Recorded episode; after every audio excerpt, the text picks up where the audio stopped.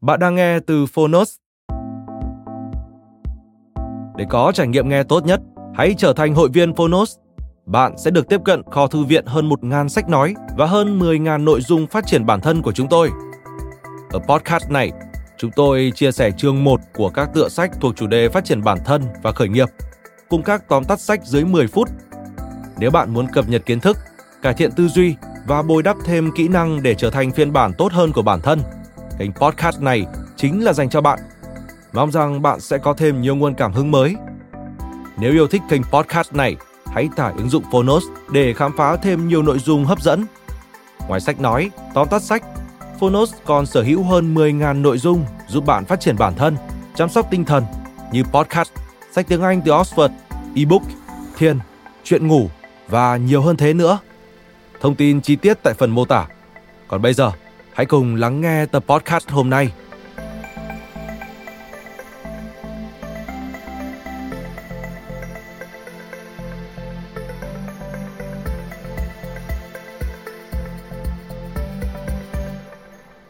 Bạn đang nghe từ Phonos.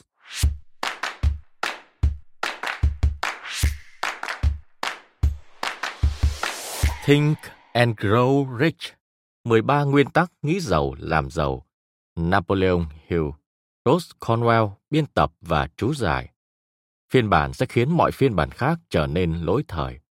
Người dịch, Thảo Triều Độc quyền tại Phonos Nhà xuất bản Lao động, Công ty Thái Hà Book những lời khen tặng. Think and Grow Rich 13 nguyên tắc nghĩ giàu làm giàu, là cuốn sách có ảnh hưởng rất lớn đến cuộc sống của tôi. Công ty Contour Express của tôi sẽ không thể tồn tại nếu không có cuốn sách này.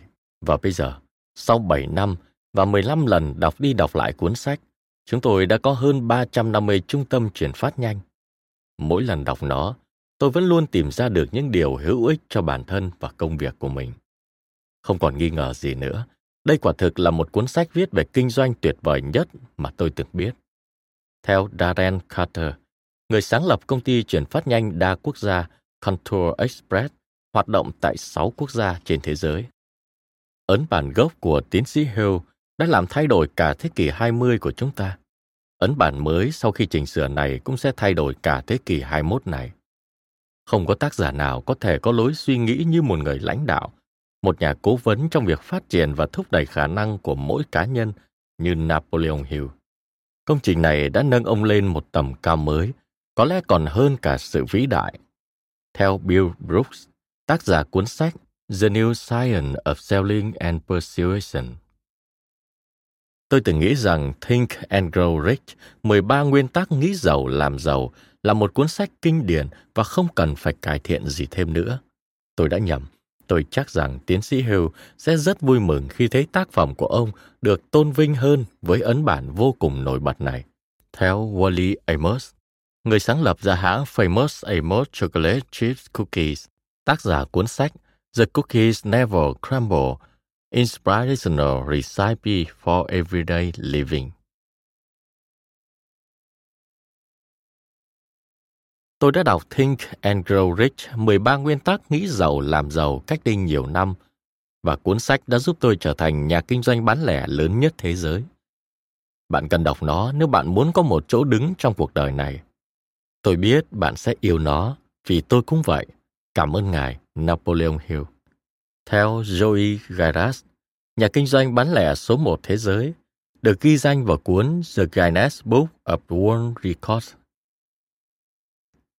Think and Grow Rich, 13 nguyên tắc nghĩ giàu làm giàu, sẽ luôn là cuốn sách giá trị và nó sẽ còn tiếp tục làm thay đổi cuộc sống của nhiều người đó thực sự là sức mạnh giúp chúng ta biến đổi những giấc mơ và hoài bão thành hiện thực. Cuốn sách đã ảnh hưởng đến tôi như vậy và sẽ mãi là cuốn sách gối đầu giường số một của tôi. Theo Don L. Price, diễn giả chuyên nghiệp, tác giả, chuyên viên marketing và bán hàng – đồng thời là người cung cấp các giải pháp thay đổi tích cực. Rose Conwell đã khiến cho mọi thứ trở nên dễ dàng hơn khi học hỏi từ một người phi thường về khả năng lãnh đạo và tư duy. Sự thông thái của Napoleon Hill đều có thể được áp dụng cho tất cả chúng ta. Dù bạn thuộc thế hệ nào có nền tảng ra sao và ở địa vị nào trong cuộc sống. Napoleon Hill đã là nhà cố vấn tinh thần cho hàng triệu con người và giờ sẽ đến lượt bạn. Theo Ty Boyd, lãnh đạo cao cấp của hệ thống huấn luyện lãnh đạo Ty Boyd, đồng thời là tác giả của cuốn The Million Dollar Toolbox. Chúng tôi đã áp dụng những nguyên tắc của cuốn sách Think and Grow Rich, 13 nguyên tắc nghĩ giàu làm giàu hơn 10 năm nay, đặc biệt là nguyên tắc nhóm trí tuệ ưu tú. Chúng tôi đã hình thành nhóm những người lãnh đạo và chúng tôi cũng thiết lập và kiểm soát tất cả các lĩnh vực trong cuộc sống. Tinh thần, gia đình, sức khỏe, giáo dục, kinh doanh, giải trí, cá nhân và vai trò của một công dân bình thường nữa. Kết quả là hàng trăm cuộc đời đã thay đổi, đặc biệt là thay đổi về tài chính thông qua việc hình thành các câu lạc bộ đầu tư. Cuốn sách này là một hệ thống thành công không thể thất bại. Theo Anne McNeil, Chủ tịch Tập đoàn Xây dựng và Dịch vụ MCO. Đây là một cuốn sách trợ giúp bản thân, một cuốn sách kinh điển bán chạy nhất và có thể áp dụng cho hầu hết những thử thách mà chúng ta phải đối mặt hàng ngày. Nếu bạn tin rằng kiên trì cải thiện bản thân là một vấn đề quan trọng trong cuộc sống, thì chắc chắn bạn sẽ muốn đọc cuốn sách này. Theo Charles C. Tác giả cuốn Temporary Sanity, Instant Cell Leadership Strategy for Turbulent Times và là đồng tác giả cuốn Fit to Lead. Đừng bao giờ chờ đợi. Thời gian chẳng bao giờ đợi chờ ai. Lời tựa Nếu đây là lần đầu tiên bạn đọc Think and Grow Rich, 13 nguyên tắc nghĩ giàu làm giàu, tôi khuyên bạn nên dừng đọc tại cuối đoạn thứ ba dưới đây và ngay lập tức đọc phần lời của tác giả. Kinh nghiệm thay đổi cuộc đời của những con người uyên thâm đang đợi bạn ở đó. Những trải nghiệm mà mỗi năm vẫn giúp cho hàng nghìn con người tiếp cận với chìa khóa của thành công kể từ khi cuốn sách kinh điển của Napoleon Hill được xuất bản. Think and Grow Rich 13 nguyên tắc nghĩ giàu làm giàu là cuốn sách chỉ dẫn duy nhất chỉ ra những nguồn lực bạn phải có để thành công. Cuốn sách này sẽ giúp bạn trở nên giàu có trên tất cả các phương diện của cuộc sống, chứ không chỉ về tài chính và vật chất. Những ý tưởng trong cuốn sách Think and Grow Rich 13 nguyên tắc nghĩ giàu làm giàu bắt nguồn từ những động lực tốt đẹp, thành công cá nhân và quan điểm suy nghĩ tích cực. Tất cả những cuốn sách, bằng đĩa, CD, DVD viết về thành công cá nhân sau khi Think and Grow Rich 13 nguyên tắc nghĩ giàu làm giàu được xuất bản lần đầu tiên cũng chỉ nhằm mục đích khai thác lại những ý tưởng và nguyên tắc của tiến sĩ Hill. Nếu đây là lần đầu bạn đọc cuốn sách này, thì giờ bạn chưa cần phải chú ý đến những lời chú thích ở cuối trang, phần giải thích những thuật ngữ hay phụ lục. Chúng giúp bạn đánh giá tốt hơn những thông tin trong cuốn sách.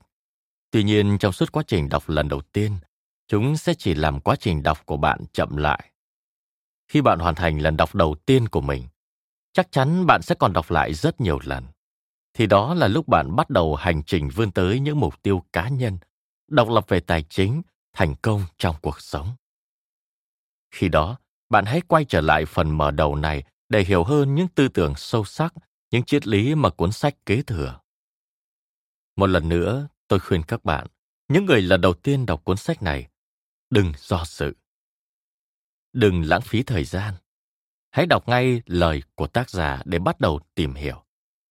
Nào, hãy cùng bắt tay vào thực hiện nếu bạn không phải người lần đầu đọc cuốn sách này và đã đọc một ấn bản khác của cuốn sách một phần thưởng đặc biệt khác đang chờ bạn ấn phẩm think and grow rich 13 nguyên tắc nghĩ giàu làm giàu mà bạn đang cầm trên tay đã được giải thích cụ thể ở tiết phụ là bản gốc được phục hồi và chỉnh sửa. Xin nhớ rằng tác phẩm đầu tiên của tiến sĩ Hill được ra đời và viết về những bí mật làm ra tiền bạc vào năm 1937, thời kỳ đại suy thoái.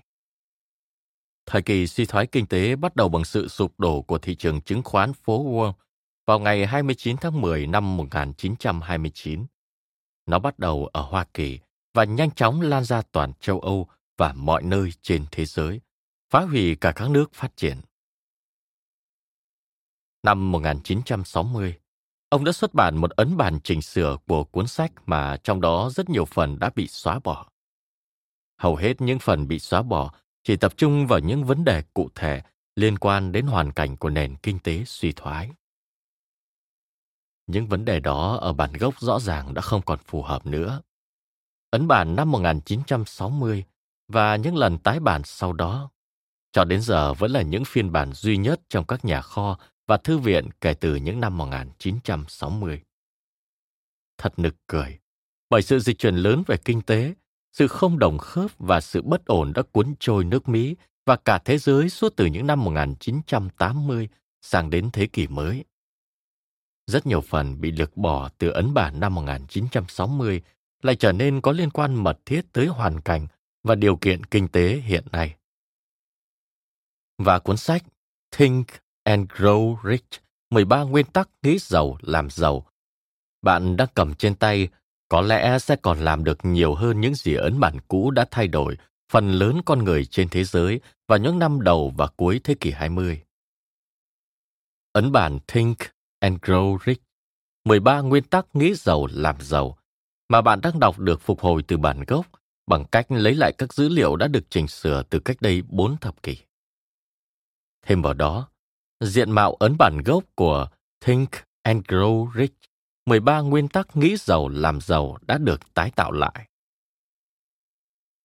Tuy ấn bản này được thay đổi nhưng vẫn chú giải đầy đủ như trong bản gốc.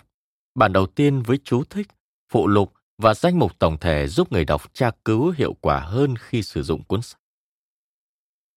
Hầu hết các chú giải sẽ thu hút sự quan tâm của những người hâm mộ Napoleon Hill, những người đang tìm hiểu về hoàn cảnh lịch sử tiến sĩ Hill, tạo nên cuốn sách Think and Grow Rich, 13 nguyên tắc nghĩ giàu làm giàu. Mặc dù thông điệp ông đưa ra vẫn sống mãi, nhưng có nhiều nhân vật, sự kiện và tình huống được trình bày và minh họa đã không còn thân thuộc với hầu hết người đọc. Cuốn sách mà bạn đang cầm trên tay đã thay đổi tiêu chuẩn để làm cho tất cả thông điệp và ngôn ngữ trở nên rõ ràng, dễ hiểu và thân thiện hơn với bạn đọc. Think and Grow Rich 13 nguyên tắc nghĩ giàu làm giàu được hình thành từ đâu? Cuốn sách của tiến sĩ Hill là một hiện tượng trong ngành xuất bản. Nhiều năm sau, mọi người vẫn tiếp tục khám phá nó. Trong cửa hàng sách, trên giá sách của thư viện hoặc được truyền tay nhau từ những thành viên trong gia đình, bạn bè hay đồng nghiệp. Mọi người đọc cuốn sách, thích nó và dùng nó để thay đổi cuộc đời, tăng sức sáng tạo và trí tưởng tượng. Ấn bản đầu tiên của Think and Grow Rich, 13 nguyên tắc nghĩ giàu làm giàu xuất hiện vào năm 1937. 11 năm sau đó, vào tháng 2 năm 1948, tạp chí Coronet đã tiến hành thăm dò ý kiến 300 người thành công trẻ tuổi, cả nam và nữ, với câu hỏi cuốn sách nào có ảnh hưởng lớn nhất đến cuộc sống và đóng góp phần lớn cho thành công của bạn. Tạp chí Coronet, ấn bản đầu tiên được phát hành ngày 13 tháng 10 năm 1936. Qua 35 năm tồn tại, tạp chí này đã ra được 299 ấn phẩm. Kết quả là Think and Grow Rich, 13 nguyên tắc nghĩ giàu làm giàu xếp thứ tư trong danh sách đó. Vào tháng 9 năm 1986, 38 năm sau và qua 8 đời Tổng thống Mỹ, tạp chí USA Today, nước Mỹ ngày nay, đã xuất bản danh sách những cuốn sách đứng trong top 10 những cuốn sách đầu tư bán chạy nhất. Lần này, Think and Grow Rich, 13 nguyên tắc nghĩ giàu làm giàu đã xếp thứ nhất trong danh sách. Nó đã vượt qua những cuốn sách danh tiếng khác như How to Buy Stocks, The Only Investment Guide You Ever Need and Getting Your. Vài năm trước đó, Thư viện Quốc hội đã tiến hành một cuộc điều tra với câu hỏi Những cuốn sách nào có ảnh hưởng lớn nhất đến người đọc? Câu trả lời nhận được nhiều nhất là Kinh Thánh. Đứng thứ hai là Atlas Shrugged của Andren và thứ ba là Think and Grow Rich, 13 nguyên tắc nghĩ giàu làm giàu của Napoleon Hill. Ngày 14 tháng 10 năm 2002, tạp chí Business Week đã cho ra đời chuyên mục những cuốn sách bán chạy nhất.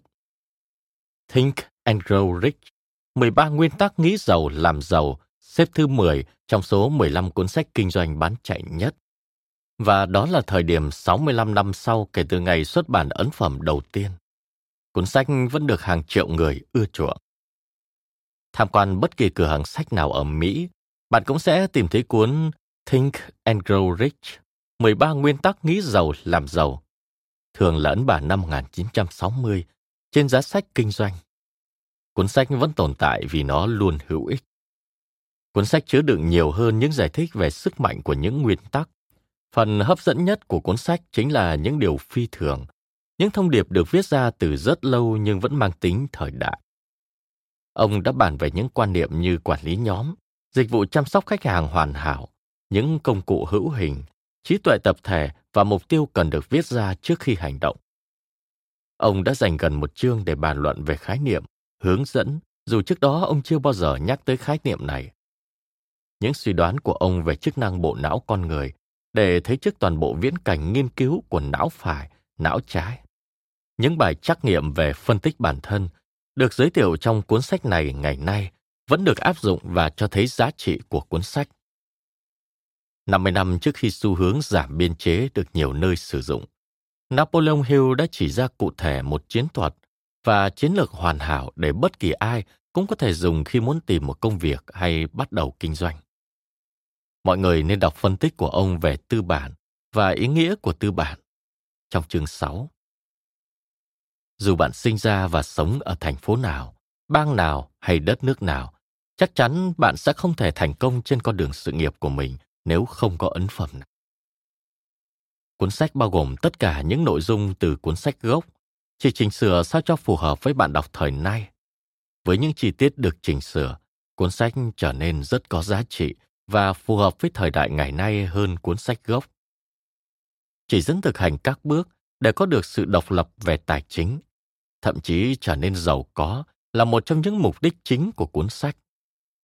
Tuy nhiên, giá trị tuyệt vời nhất của cuốn sách này không phải là giúp bạn thành công về tài chính mà cuốn sách có thể giúp cho bạn hay bất kỳ ai đạt được thành công cho dù bạn có định nghĩa nó như thế nào đi chăng nữa và cuốn sách sẽ giúp bạn có được bất cứ thứ gì mà bạn khao khát trong cuộc sống này. Napoleon Hill đã từng có một câu nói nổi tiếng rằng Bạn thân mến, chỉ cần có ý tưởng và niềm tin, bạn có thể làm được bất cứ điều gì. Think and Grow Rich, 13 nguyên tắc nghĩ giàu làm giàu chỉ cho bạn từng bước để thực hiện điều đó. Rose Conwell. Lời của tác giả Mỗi chương của cuốn sách này đều đề cập đến bí quyết làm giàu.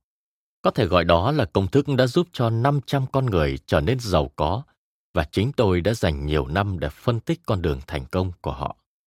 Lần đầu tiên tôi biết đến bí quyết này là từ Andrew Carnegie, ông vua thép người Mỹ, cách đây hơn một phần tư thế kỷ. Ông già Scotland khôn ngoan, có khuôn mặt phúc hậu, đã vô tình tiết lộ nó cho tôi khi tôi mới chỉ là một chàng trai trẻ. Với niềm vui lấp lánh trong đôi mắt, ông ngả người trên chiếc ghế và chăm chú nhìn tôi như muốn hỏi. Liệu cậu có đủ thông minh để hiểu được ý nghĩa những gì tôi vừa nói không? Thấy tôi quan tâm tới điều ông đề cập, ông liền hỏi liệu tôi có quyết tâm sẵn sàng bỏ ra 20 năm hoặc lâu hơn để cống hiến cho sự nghiệp nghiên cứu và truyền bá bí quyết thành công cho nhân loại. Tới những con người có thể sẽ phải chịu thất bại suốt cả cuộc đời nếu không có được bí mật này. Tôi trả lời với ông rằng tôi sẵn sàng và với sự giúp đỡ và hợp tác của ông, tôi đã giữ được lời hứa của mình. Cuốn sách này chứa đựng những bí mật mà sau đó được ứng dụng vào thực tế bởi hàng nghìn con người ở mọi tầng lớp trong xã hội. Công thức thành công tuyệt vời này xuất phát từ ý tưởng của Carnegie. Chính nó đã mang lại cho ông một gia sản khổng lồ. Vì thế, công thức ấy cần được trang bị cho những người không có thời gian nghiên cứu phương cách kiếm tiền hoặc trở nên giàu có. Carnegie hy vọng rằng tôi sẽ kiểm chứng được ý nghĩa của công thức này thông qua những trải nghiệm của những người có địa vị xã hội và xuất phát từ nhiều nền tảng khác nhau. Ông cho rằng cần đưa công thức này vào chương trình giảng dạy của các trường phổ thông và đại học. Nếu được sử dụng đúng cách, thì nó sẽ tạo ra những thay đổi cơ bản của hệ thống giáo dục và sẽ giảm được hơn nửa thời gian đào tạo trên ghế nhà trường. Kinh nghiệm của ông với Charles M. Schwartz và những người cộng sự trẻ khác của Charles đã cho thấy có rất nhiều điều ta được học ở trường trung học hay đại học lại chẳng có ý nghĩa và liên quan gì đến những công việc kinh doanh hay làm giàu. Ông có được khẳng định này vì chính ông đã tuyển dụng những thanh niên còn rất trẻ. Rất nhiều người trong số họ có trình độ học vấn thấp. Tuy nhiên, bằng việc đào tạo và hướng dẫn họ sử dụng công thức này, ông đã phát triển cho họ khả năng lãnh đạo hiếm có. Thêm nữa, việc ông đào tạo họ cũng tạo ra những cơ hội thuận lợi cho tất cả những người làm theo những chỉ dẫn của ông. Trong chương 2 viết về niềm tin, bạn sẽ được biết câu chuyện phi thường của tổ chức khổng lồ, tập đoàn thép Mỹ khi nó được điều hành bởi một trong những cộng sự trẻ tuổi nhất của Carnegie. Qua đó, ông đã chứng minh rằng công thức của ông sẽ hiệu quả cho những ai sẵn sàng đón nhận nó. Việc Charles M. Swart, một thanh niên trẻ, áp dụng thành công công thức này đã đem đến cho anh ta một tài sản khổng lồ là tiền và cơ hội. Vâng, chính việc áp dụng công thức đặc biệt này đã đem đến 600 triệu đô la cho những con người trong tổ chức đó.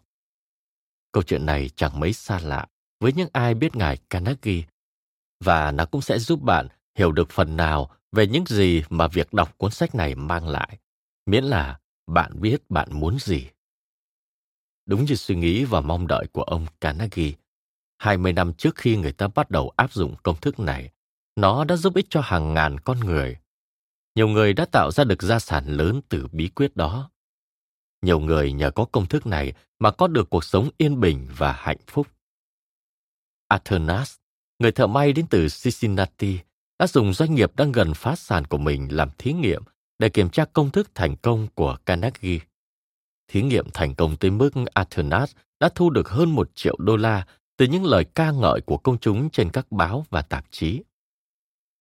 Stuart Austin Ware, sống ở thành phố Dallas, bang Texas, cũng nắm được bí quyết này. Anh là người sẵn sàng làm mọi thứ để có được thành công, đến mức từ bỏ nghề cũ của mình để đi học luật. Liệu anh ta có đạt được điều mình muốn hay không? Đọc cuốn sách này, bạn sẽ rõ. Tôi đã trao công thức này cho Jennings Randolph vào ngày anh ta tốt nghiệp đại học. Và anh sử dụng công thức này hiệu quả đến mức đã có được vị trí tại Thượng nghị viện Mỹ và một sự nghiệp lâu dài trong ngành phục vụ công chúng ở cấp quốc gia. Khi còn là trưởng phòng quảng cáo trong trường đại học LaSalle Extension, tôi đã có vinh dự được gặp thầy hiệu trưởng G.G. Chaplin, người đã áp dụng công thức này thành công đến mức đã biến LaSalle trở thành một trong những trường đại học có chương trình đào tạo nâng cao tốt nhất cả nước. Trong cuốn sách, công thức này được nhắc tới không dưới 100 lần. Công thức không có tên gọi cụ thể, vì nó dường như sẽ trở nên tuyệt vời hơn, nhiều khi không được hé mở hay làm sáng tỏ ở những nơi có những con người sẵn sàng tìm kiếm để có được công thức đó. Có lẽ vì thế mà Carnegie đã nói với tôi về công thức này lặng lẽ đến vậy. Ông không đưa ra một tên gọi cụ thể nào, nhưng nếu bạn sẵn sàng để áp dụng công thức này, bạn sẽ nhận thấy nó xuất hiện ít nhất một lần trong mỗi chương của cuốn sách. Tôi ước mình có thể nói với bạn làm thế nào để bạn nhận ra mình đã thực sự sẵn sàng. Nhưng việc đó chỉ khiến cho bạn bị tước đi những điều tuyệt vời mà bạn có thể nhận được khi tự khám phá con đường mình đi. Vào thời điểm tôi đang viết cuốn sách này, con trai tôi đang kết thúc năm cuối ở trường đại học. Tôi đã viết về con trai mình ngay trong chương 1. Bạn hãy đọc và tìm hiểu bí quyết của cậu ta nhé. Cậu đã sử dụng bí quyết đó hiệu quả đến mức ngay khi ra trường. Cậu đã có một vị trí và mức lương khởi điểm cao hơn nhiều so với những người bình thường. Khi bạn đọc đến phần đó, có lẽ bạn sẽ xóa bỏ những hoài nghi mà bạn cảm nhận được ngay từ đầu rằng cuốn sách này hứa hẹn quá nhiều. Và nếu bạn đang chán nản, nếu khó khăn khiến bạn phải lo lắng, nếu bạn đã từng cố gắng và thất bại, nếu bạn đang bị cản trở bởi đau ốm và tật nguyền, thì việc khám phá câu chuyện của con trai tôi và việc sử dụng công thức của Andrew Carnegie sẽ mở ra cho bạn một chân trời trong sa mạc của vô vọng để có được những điều bạn đang tìm kiếm. Công thức này cũng được Tổng thống Woodrow Wilson, Tổng thống Mỹ thứ 28, sử dụng trong suốt Thế chiến thứ nhất. Nó được truyền cho mọi người lính trên chiến trận. Đoàn kết, cẩn trọng hay gắn bó với nhau là những gì mà mỗi người lính đều nhận được trước trận chiến. Tổng thống Wilson nói với tôi rằng đó cũng là một nhân tố mạnh mẽ trong việc nuôi dưỡng nguồn lực cần thiết cho cuộc chiến.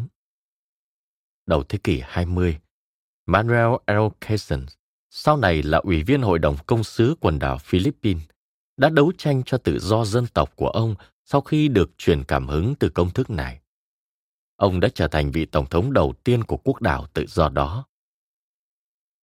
Một điều lạ là những người hiểu được và sử dụng công thức thành công này sẽ có cảm giác mình may mắn, không cần nỗ lực nhiều và sẽ không thể gặp thất bại. Nếu bạn còn hoài nghi, hãy tham khảo sự nghiệp của những người từng thành công mà tôi nói đến. Bạn sẽ không còn nghi ngờ gì thêm nữa. Điều gì cũng có giá của nó. Theo quy luật tự nhiên, công thức này sẽ buộc bạn phải trả giá, nhưng cái giá phải trả thấp hơn rất nhiều so với giá trị thật sự của nó. Nó không thể được định giá bởi những người không muốn tìm kiếm nó. Công thức này không thể cho đi cũng không thể mua được bằng tiền, bởi nó bao gồm hai phần, mà một phần trong đó tồn tại ở những con người sẵn sàng đón nhận nó.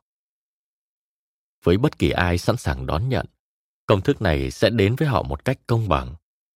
Học vấn không có vai trò gì trong công thức này. Rất lâu trước khi tôi được sinh ra, Thomas A. Edison, nhà phát minh, thương nhân, người đã phát minh ra rất nhiều thiết bị có ảnh hưởng lớn tới cuộc sống trong thế kỷ 20, đã có được công thức thành công này. Ông đã áp dụng nó một cách thông minh và trở thành nhà phát minh nổi tiếng nhất thế giới, cho dù cả cuộc đời ông chỉ có 3 tháng ngồi trên ghế nhà trường. Công thức này cũng đã đến với cộng sự của Edison. Anh đã sử dụng nó vô cùng hiệu quả. Cho dù anh ta đã từng chỉ kiếm được 12.000 đô la mỗi năm, nhưng sau đó, anh đã gây dựng được một gia sản khổng lồ ngay từ khi còn rất trẻ. Bạn sẽ tìm thấy câu chuyện của chàng trai này ở ngay phần mở đầu của chương tới. Bạn sẽ thấy rằng giàu có không nằm ngoài tầm tay của bạn. Tiền bạc, vinh quang, danh tiếng và hạnh phúc sẽ đến với những ai sẵn sàng đón nhận và quyết định có được món quà tuyệt vời đó. Do đâu tôi biết được những điều này? Có thể ngay khi chưa đọc hết cuốn sách bạn đã có được câu trả lời. Có thể bạn sẽ tìm thấy ở ngay chương đầu, nhưng cũng có thể tới trang cuối cùng bạn mới tìm thấy nó. Sau hơn 20 năm nghiên cứu, với sự hỗ trợ của Carnegie, tôi đã phân tích cuộc đời và hoạt động của hàng trăm nhân vật giàu có và nổi tiếng. Rất nhiều trong số họ thừa nhận rằng họ có được thành công như vậy là nhờ vào công thức này.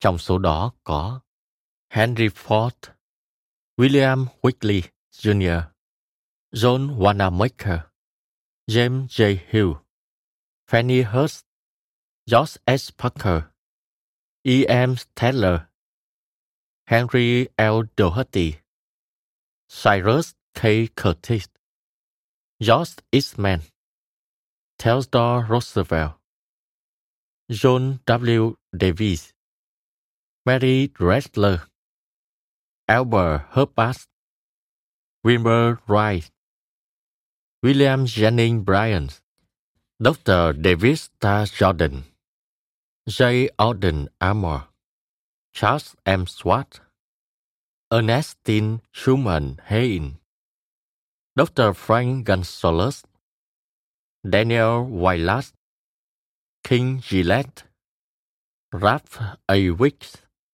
Just Daniel T. Wright, John D. Rockefeller, Thomas A. Edison, Frank A. Vanderlift, F. W. Woolworth, Con Robert A. Dollar, Edward A. Filings, Edwin C. Barnes, Arthur Brisbane, Woodrow Wilson, William Howard Taft, Luther Burbank, Edward W. Bock, Frank A. Munsey, Kate Smith, Albert S. Gary, Alexander Graham Bell, John S. Patterson, Julius Rosenworth, Stuart Austin Weir, Dr. Frank Crane,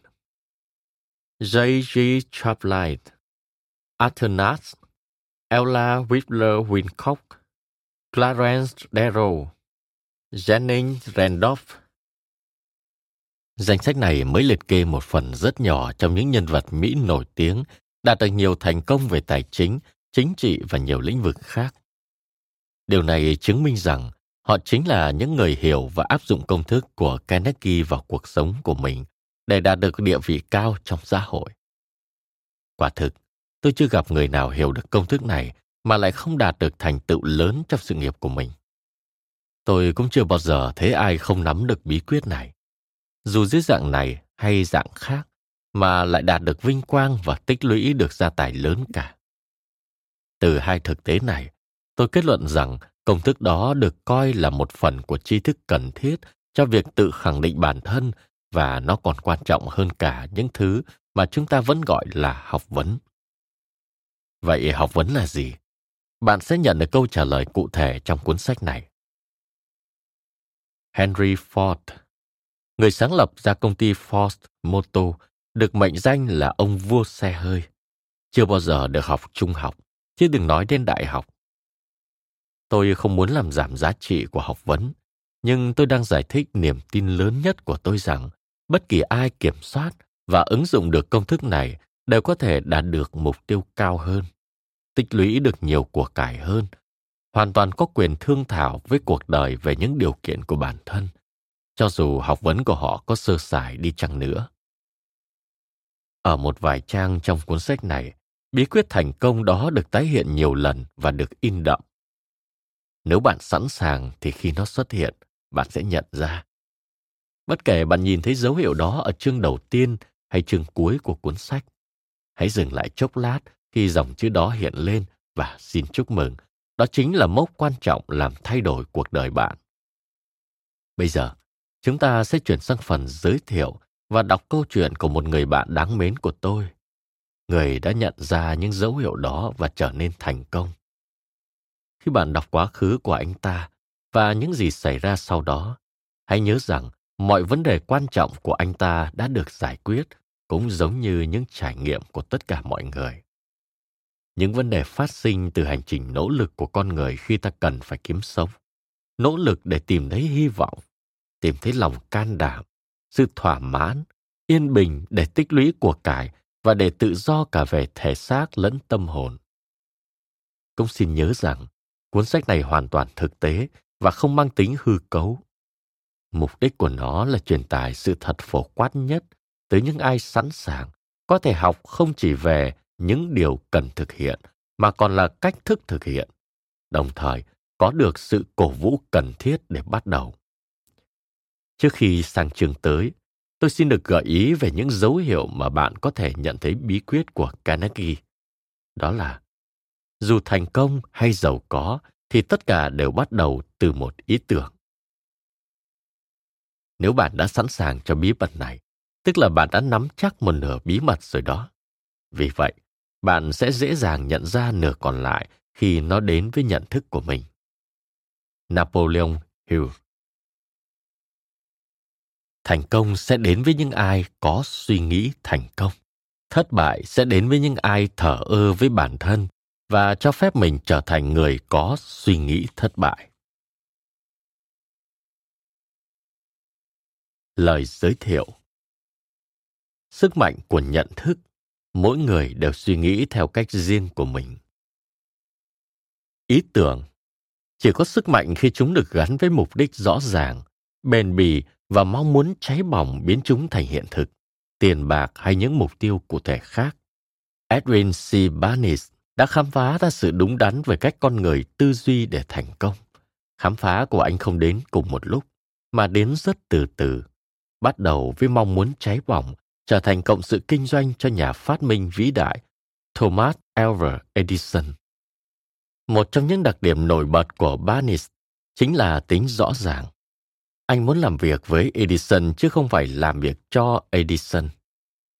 Quan sát kỹ cách Barnes biến ước mơ của mình thành hiện thực, bạn sẽ hiểu rõ hơn 13 bước để trở nên giàu có. Khi mong muốn này lần đầu tiên lóe lên trong tâm trí Barnes, anh không hề có khả năng thực hiện nó. Có hai vấn đề trở ngại mà anh phải đối mặt. Anh chưa từng biết về Edison và anh cũng không có đủ tiền để chi trả vé tàu đi đến thành phố Orange, bang New Jersey, nơi có phòng thí nghiệm của Edison. Những khó khăn này đủ để khiến hầu hết mọi người từ bỏ việc thực hiện mong muốn của mình. Tuy nhiên, mong muốn của Barnes không phải là một mong muốn bình thường.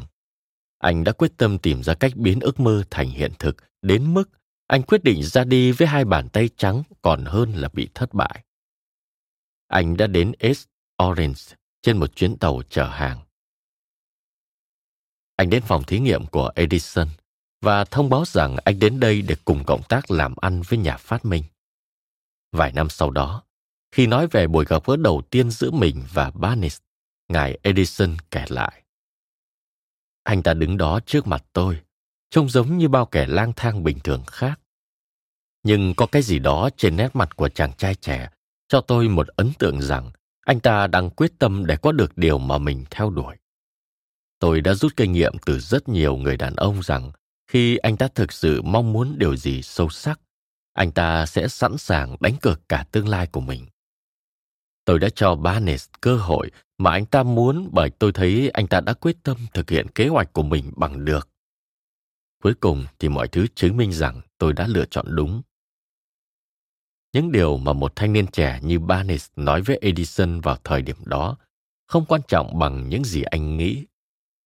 Edison cũng đã từng nói như vậy. Barnes được tuyển vào làm việc tại văn phòng của Edison không phải vì anh là một người trẻ trung, mà cách anh suy nghĩ mới là thứ đáng giá. Nếu ý nghĩa quan trọng của câu nói trên được người đọc thấu hiểu sâu sắc, thì có lẽ phần còn lại của cuốn sách này là không cần thiết nữa. Barnes đã không được cộng tác ngay với Edison trong buổi phỏng vấn đầu tiên. Anh chỉ có cơ hội làm việc trong văn phòng của Edison với mức lương rất thấp. Làm những công việc không quan trọng với Edison nhưng lại quan trọng với Barnes bởi đó chính là cơ hội để anh chứng tỏ khả năng kinh doanh của mình. Nhiều tháng trôi qua, rõ ràng là Barnes vẫn chưa đạt được mục đích chính của mình. Nhưng có một điều quan trọng đã diễn ra trong tâm trí Barnes. Anh đã kiên trì và cố gắng thúc đẩy niềm khao khát trở thành người cộng tác kinh doanh của Edison. Các nhà tâm lý học đã đúng khi khẳng định, nếu bạn đã thực sự sẵn sàng cho một điều gì đó, hãy thực hiện nó. Barnes đã sẵn sàng cho công việc trở thành người cộng tác kinh doanh với Edison. Hơn nữa, anh ta đã quyết định kiên nhẫn chờ đợi cho đến khi nhận được điều anh đang tìm kiếm. Barnes chưa bao giờ tự nhủ rằng công việc hiện nay đem lại cho tôi lợi ích gì. Có lẽ tôi nên thay đổi suy nghĩ của mình và thử một công việc bán hàng nào đó.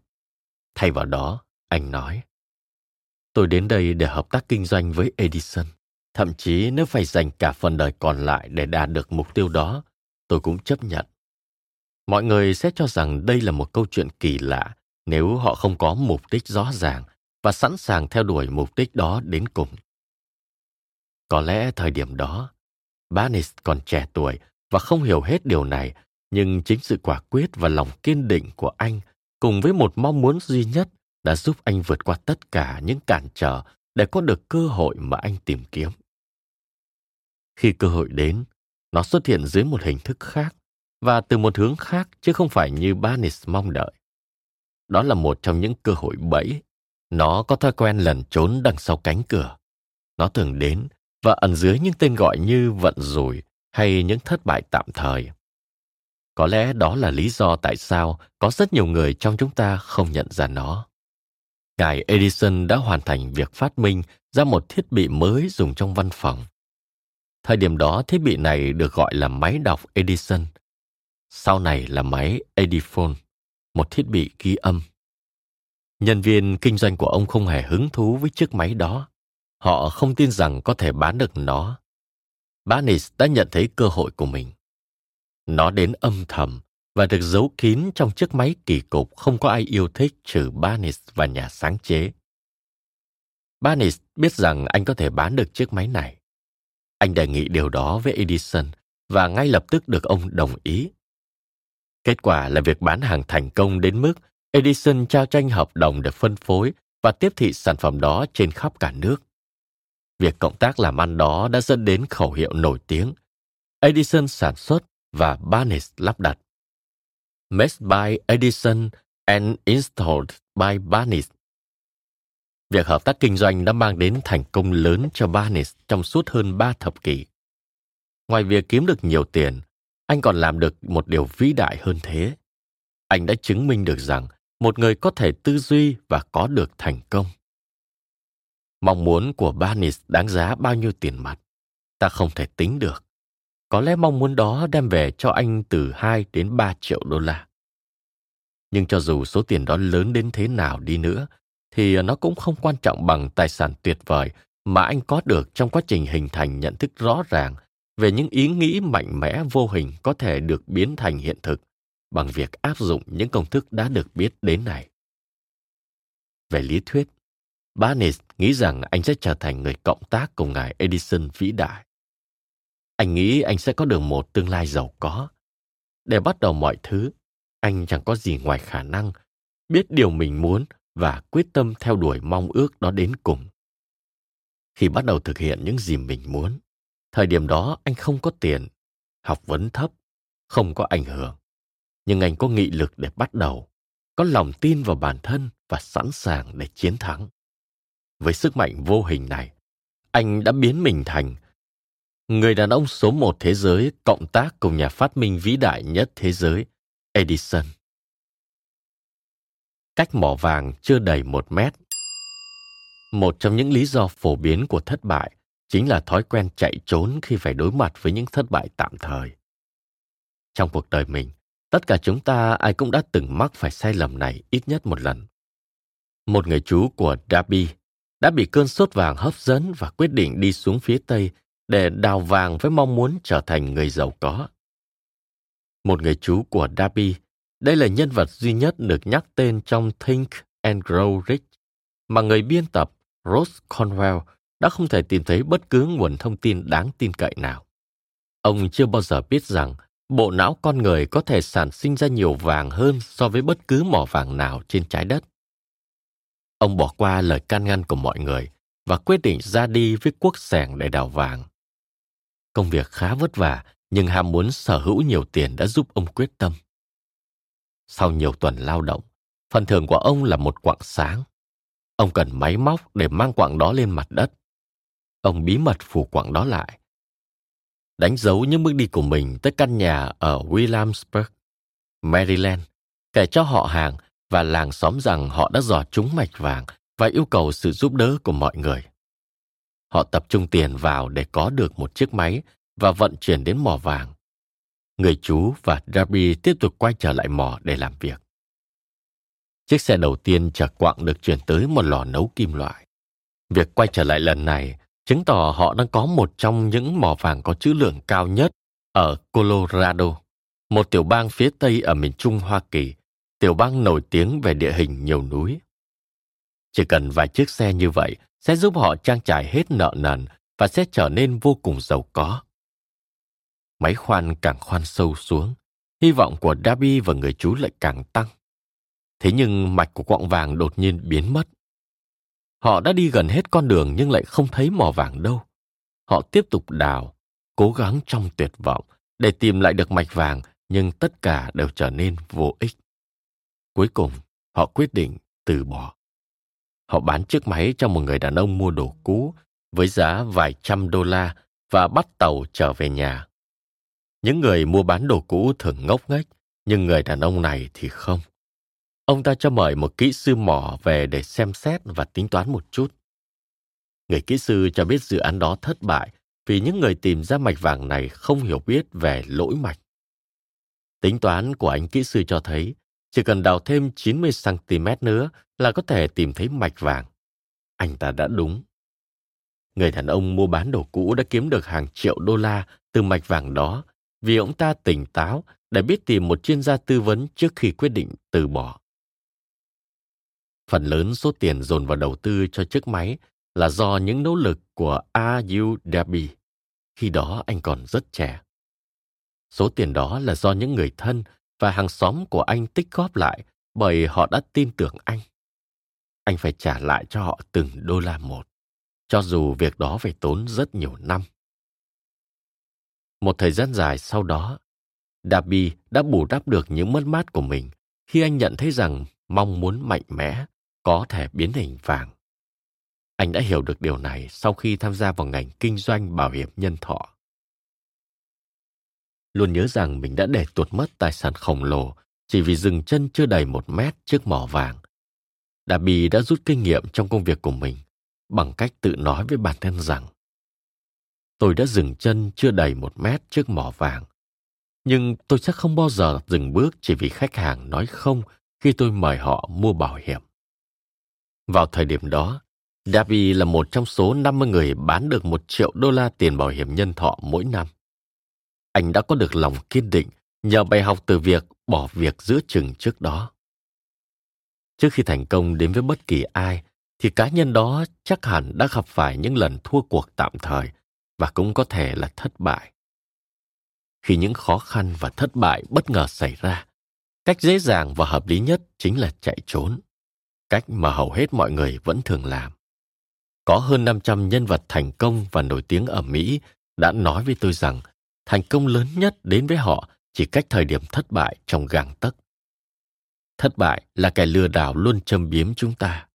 Nó cản trở khi ta đã gần đạt được thành công. Bài học 50 xu về lòng kiên định Chẳng bao lâu sau khi Darby nhận được bằng tốt nghiệp tại trường đại học thất bại và quyết định rút kinh nghiệm từ việc kinh doanh ở mỏ vàng, anh đã có may mắn chứng kiến một câu chuyện giúp anh nhận ra rằng không, không nhất thiết phải là không. Vào một buổi chiều, anh đang giúp bác mình xay bột mì trong một xưởng nghiền bột cũ. Bác anh đang điều hành một trang trại lớn, có rất nhiều người da đen lĩnh canh sống. Lĩnh canh là người nông dân thuê đất phải chia một phần mùa màng của mình trả cho chủ đất.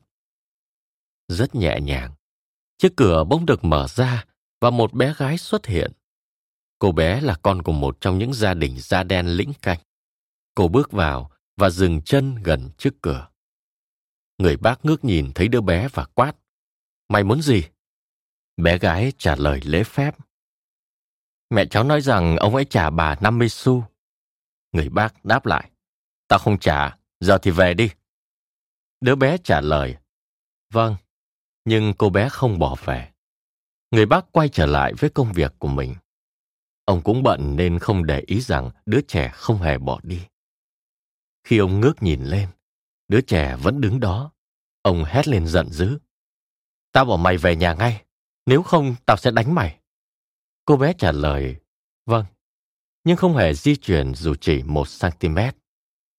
Ông bỏ bao tải lúa mì đang định đổ vào máy xay xuống, nhặt mảnh ván của thùng rượu lên và đi đến chỗ bé gái với khuôn mặt giận dữ. Darby nín thở. Anh nghĩ mình sắp phải chứng kiến cảnh đánh đập tàn nhẫn. Anh biết bác mình là một người hung dữ. Vào thời điểm đó, những đứa trẻ nhà nghèo, đặc biệt là con của những gia đình lĩnh canh không được phép tỏ ra vô lễ. Khi người bác tiến đến chỗ đứa trẻ đang đứng, cô bé nhanh chóng tiến lên phía trước một bước nữa, nhìn thẳng vào mắt của ông và gào lên với một âm thanh chói tai. Trả lại 50 xu cho mẹ tôi. Người bác đứng khựng lại, mắt không rời cô bé. Ông từ từ bỏ mảnh ván xuống và rút trong túi ra 50 xu trả cho cô. Đứa bé nhận tiền, từ từ bước lại phía sau. Mắt vẫn không rời khỏi người đàn ông mà cô bé vừa chế ngự. Sau khi cô bé đi khỏi, người bác ngồi xuống cái thùng gần đó và nhìn ra ngoài cửa sổ hơn 10 phút liền. Ông ngồi đó trầm tư, sợ hãi như thể ông vừa bị một trận đòn. Darby cũng bất ngờ và không khỏi suy nghĩ. Lần đầu tiên trong cuộc đời, anh chứng kiến một đứa trẻ da đen kiểm soát được một người lớn da trắng. Làm thế nào mà cô bé đó có thể làm được điều đó? Điều gì đã khiến cho người bác mất đi vẻ hung dữ và trở thành một chú cừu non ngoan ngoãn? Sức mạnh kỳ lạ nào đã khiến đứa trẻ chế ngự được người đàn ông này? Những câu hỏi tương tự như vậy cứ hiện lên trong suy nghĩ của Darby. Nhưng anh không thể tìm ra được câu trả lời cho đến vài năm sau khi anh kể lại cho tôi câu chuyện này. Thật trùng hợp, tôi đã được nghe câu chuyện đặc biệt này ngay tại xưởng nghiền bột đó, ngay chỗ mà người bác cảm thấy mình như bị quật ngã. Và cũng thật kỳ lạ, tôi đã công hiến gần một phần tư thế kỷ chỉ để nghiên cứu một sức mạnh như vậy. Và điều này lại xảy ra với một cô bé gái yếu đuối, thất học, con của những người nông dân da đen. Khi chúng tôi đứng ở đó, xưởng xay lúa đã trở nên cũ kỹ và mốc meo. Darby kể lại câu chuyện rồi hỏi tôi rằng, anh nghĩ gì về câu chuyện này? Đứa trẻ đã dùng sức mạnh kỳ lạ nào để chế ngự bác tôi? Câu trả lời cho câu hỏi của Darby sẽ được tìm thấy trong những nguyên tắc được mô tả ở cuốn sách này. Câu trả lời sẽ được giải đáp đầy đủ hoàn toàn. Nó mô tả chi tiết và hướng dẫn mọi người có thể hiểu và áp dụng được sức mạnh đó, sức mạnh mà một đứa trẻ đã vô tình có được.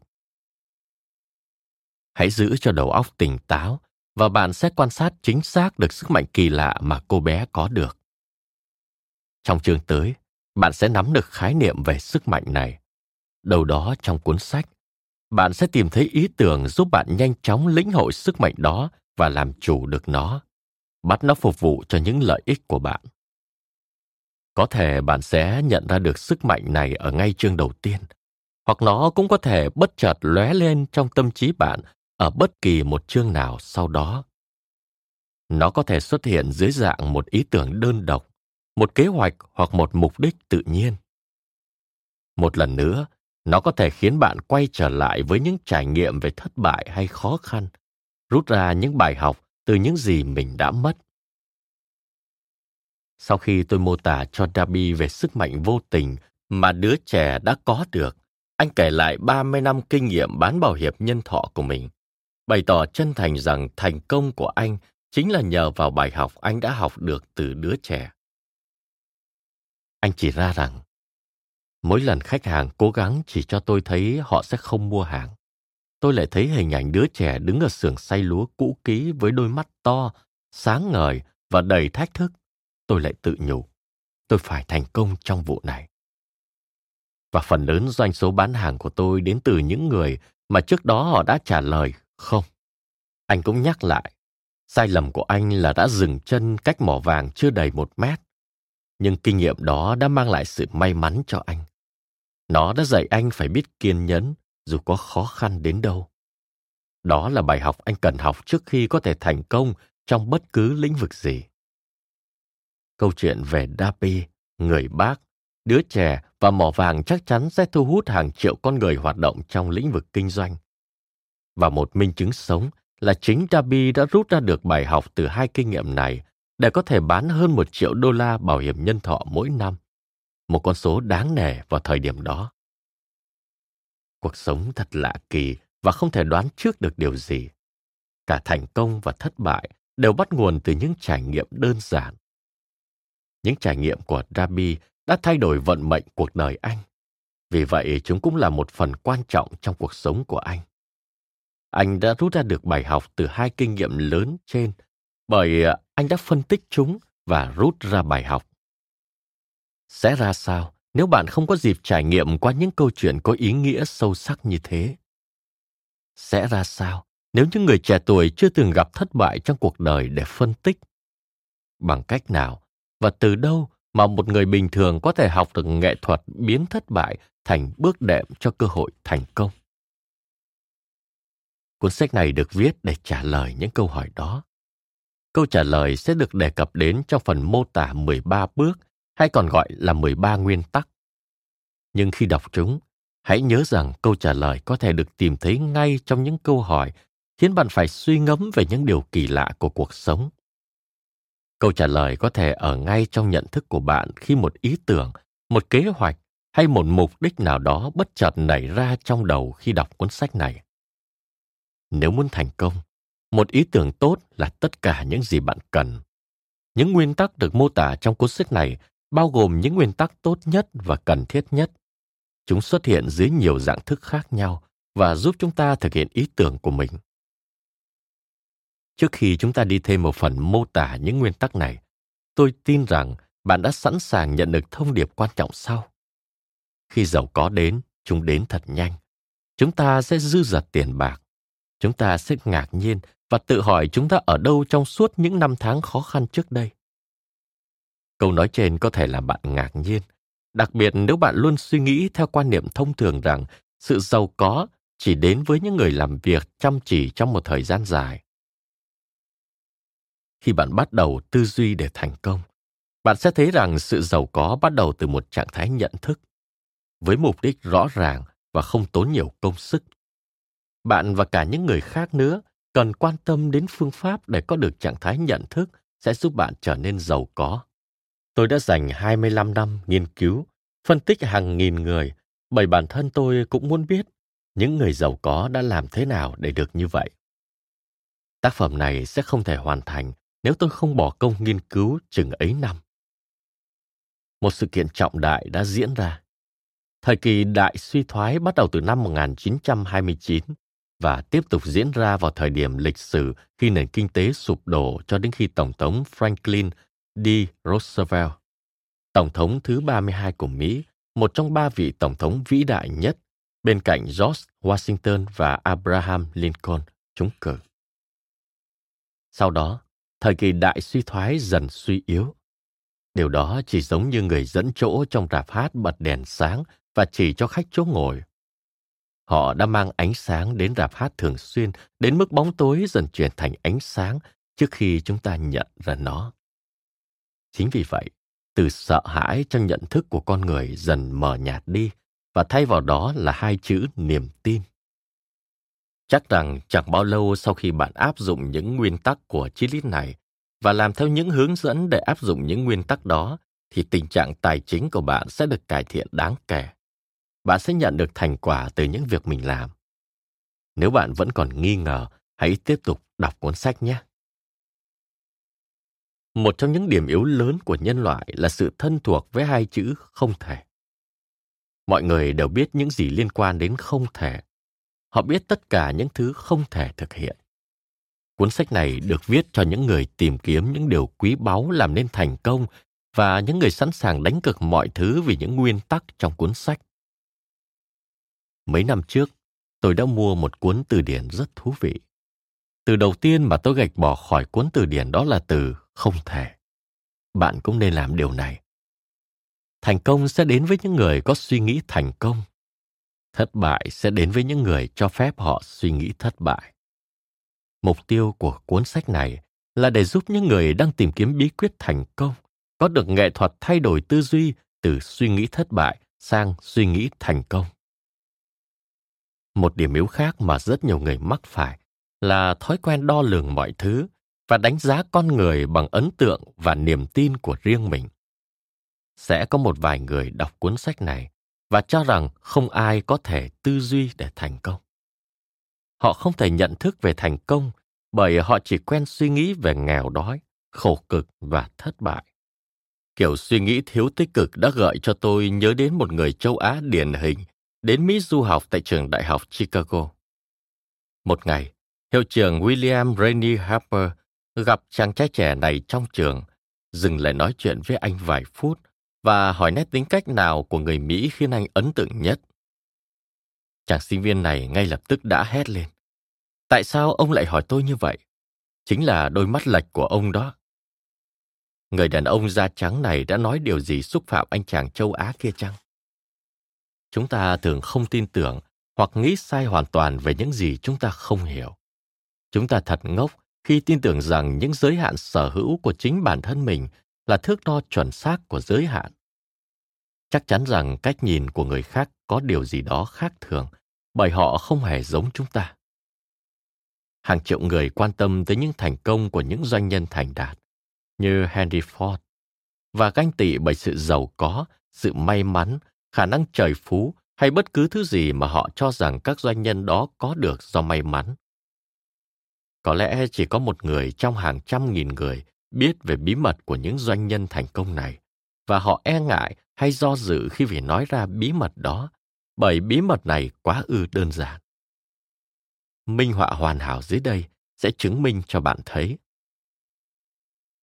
một ngày, Ford quyết định sản xuất ra xe động cơ xe hơi 8 kỳ mà ngày nay chúng ta vẫn sử dụng. Một trong những bước phát triển thành công nhất trong lịch sử ngành công nghiệp xe hơi. Ông quyết định nghiên cứu để sản xuất một động cơ 8 xi lanh trong một khối và hướng dẫn cho các kỹ sư của mình thiết kế ra động cơ như vậy. Bản thiết kế được vẽ ra trên một tờ giấy, trừ Ford ra. Còn lại tất cả các viên kỹ sư đều cho rằng ý tưởng đó không thể thực hiện được. Ford yêu cầu, bằng mọi cách phải sản xuất bằng được động cơ đó. Các kỹ sư trả lời ngay, nhưng điều đó là không thể. Ford ra lệnh, các anh hãy cứ làm đi. Và phải làm cho đến khi thành công, dù có mất bao nhiêu thời gian đi chăng nữa. Các kỹ sư vẫn tiếp tục nghiên cứu. Họ không thể làm khác chừng nào vẫn còn là nhân viên của Ford. Sáu tháng trôi qua, không có kết quả. Sáu tháng nữa lại trôi qua. Mọi thứ vẫn như vậy. Các kỹ sư cố gắng vận dụng hết khả năng tưởng tượng của mình để thực hiện ý tưởng đó của Ford, nhưng dường như tất cả đều không thể. Cuối năm đó, Ford đến kiểm tra lại tình hình làm việc của các kỹ sư lần nữa. Họ báo rằng họ không có cách nào để thực hiện yêu cầu của ông. Hãy tiếp tục đi, tôi muốn có nó và chắc chắn phải có nó, Ford nói. Họ lại tiếp tục nghiên cứu. Sau đó, cứ như thể là phép màu đã xảy ra. Họ đã khám phá ra phương pháp sản xuất động cơ đó. Quyết tâm của Ford một lần nữa lại chiến thắng. Câu chuyện này không được mô tả chính xác từng chi tiết, nhưng về tổng thể và tính xác thực thì hoàn toàn đúng như vậy.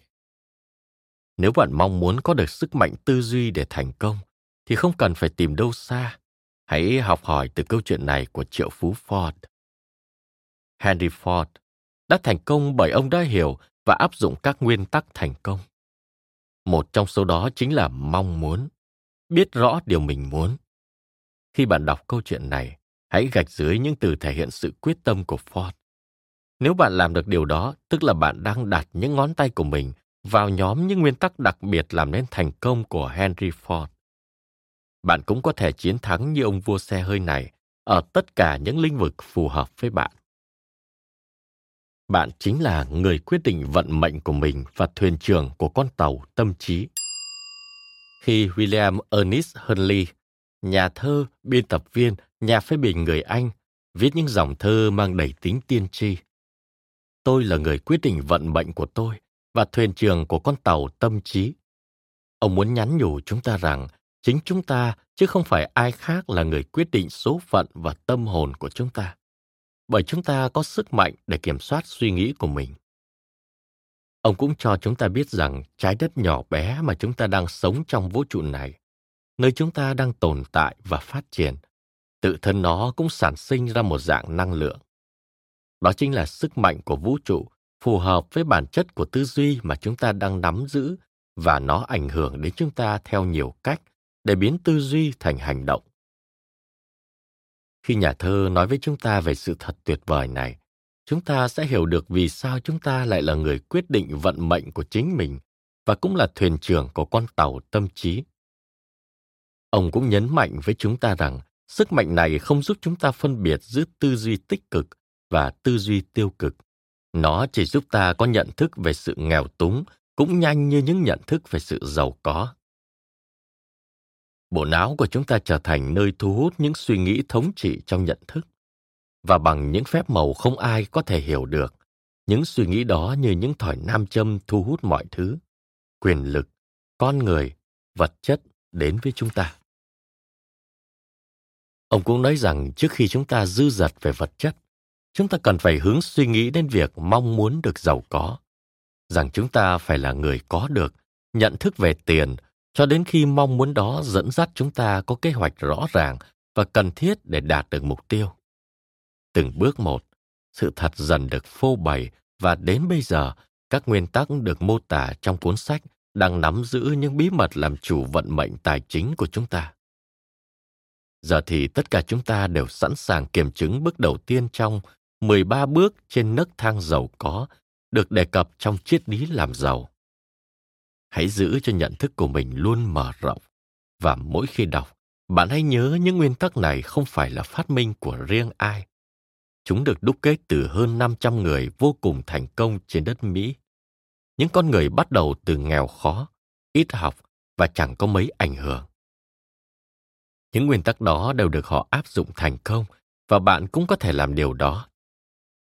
Bạn sẽ thấy rằng thực hiện triết lý này rất đơn giản chứ không hề khó khăn. Trước khi bạn đọc bước đầu tiên trên nấc thang giàu có ở chương tới, tôi muốn bạn biết rằng chương đó truyền đạt những thông tin có thật và có thể thay đổi toàn bộ vận mệnh và tình hình tài chính của bạn. Điển hình chính là việc nó đã thay đổi cuộc đời hai nhân vật được mô tả ở phần trên. Tôi cũng muốn bạn biết rằng mối quan hệ của họ với tôi là vô cùng thân thiết. Một người là bạn thân nhất của tôi trong hơn một phần tư thập kỷ qua. Người kia là con trai tôi. Thành công đáng nể của họ có được nhờ áp dụng nguyên tắc sẽ được mô tả trong chương tới. Tôi giới thiệu hai người này nhằm nhấn mạnh sức mạnh của nguyên tắc đó. Thắp sáng ước mơ và hành động là điều đầu tiên mà bạn cần phải làm. Và hãy nhớ ước mơ không thể được sinh ra trong sự thờ ơ, lười biếng hoặc thiếu hoài bão. Một, mong muốn.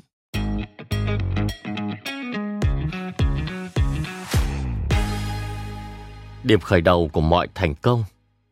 Bước đầu tiên trên nấc thang giàu có. Khi Edwin C. Barnes bước xuống từ con tàu chở hàng ở Orange, New Jersey, trông anh giống như một kẻ lang thang, nhưng trong trí tuệ của kẻ lang thang ấy là tư tưởng của một ông hoàng. Trên đường từ ga tàu tới văn phòng của Thomas Edison, trong đầu anh chỉ toàn là công việc. Anh tưởng tượng thấy mình đang đứng trước Edison. Anh nghe thấy mình đang yêu cầu ngài Edison cho anh cơ hội thực hiện điều bấy lâu nay anh ấp ủ trong lòng. Một mong muốn cháy bỏng được trở thành cộng sự kinh doanh với nhà phát minh vĩ đại này. Mong muốn của Barnes không phải là một hy vọng, cũng không phải là một mơ ước. Đó là mong muốn sụp sôi có thể cuốn trôi mọi thứ. Mong muốn đó rất rõ ràng. Mong muốn này không phải mới xuất hiện khi anh gặp Edison. Đó là ước mơ đã chi phối anh trong suốt thời gian dài. Khi mới hình thành, nó có thể chỉ là một mong muốn bình thường, nhưng mong muốn đó đã trở thành niềm khát khao mạnh mẽ khi anh xuất hiện trước Edison. Vài năm sau, Barnes lại đứng trước Edison tại văn phòng đó, nơi lần đầu tiên anh gặp nhà phát minh. Lần này, mong ước của anh đã trở thành hiện thực. Anh đã cùng làm ăn kinh doanh với Edison. Mong ước của cuộc đời anh đã trở thành hiện thực. Mọi người biết và ganh tị vì những may mắn mà cuộc đời đã ban cho anh.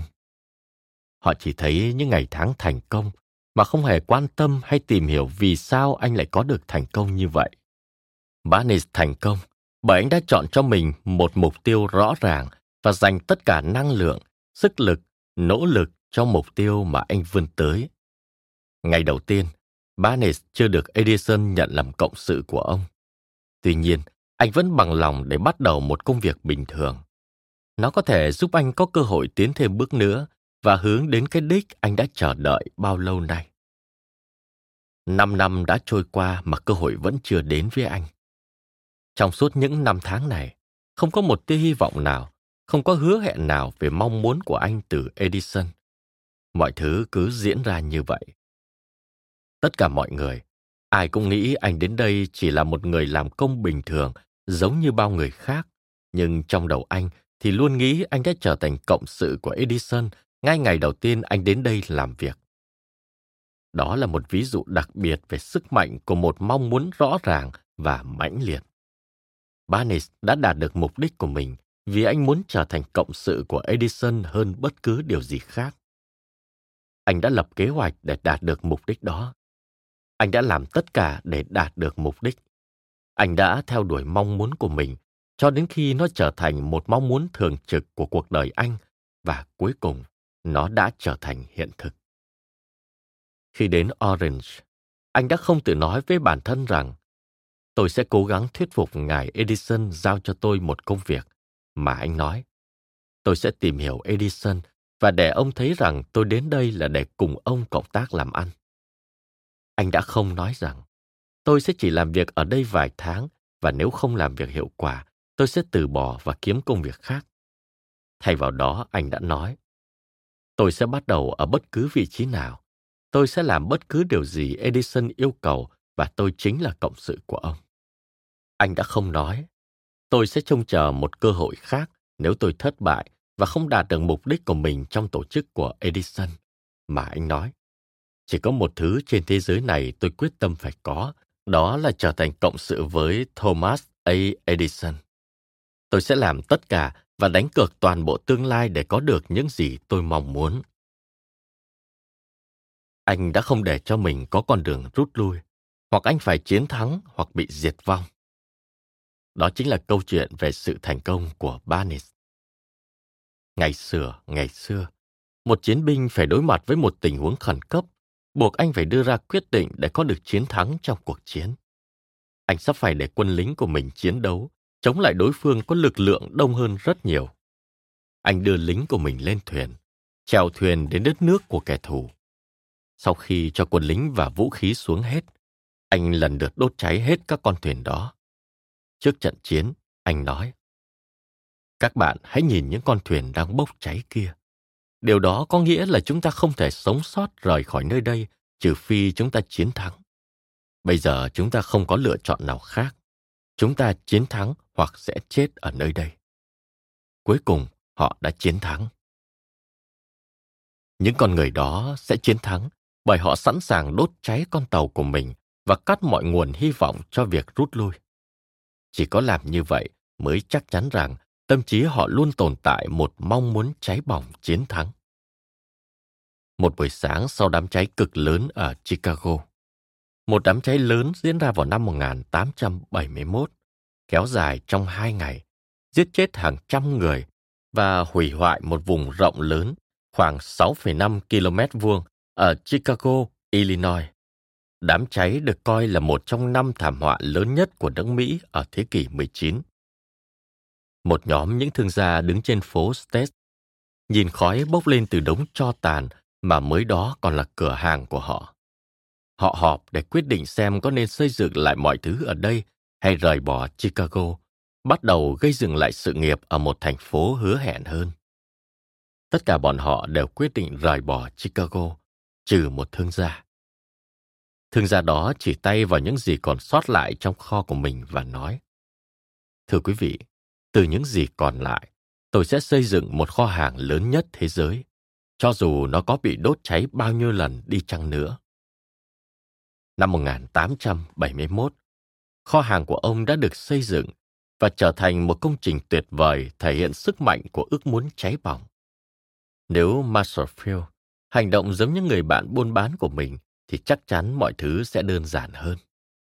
Khi mọi thứ khó khăn và tương lai trở nên mù mịt, họ từ bỏ và tìm cách đến những nơi dễ làm ăn hơn.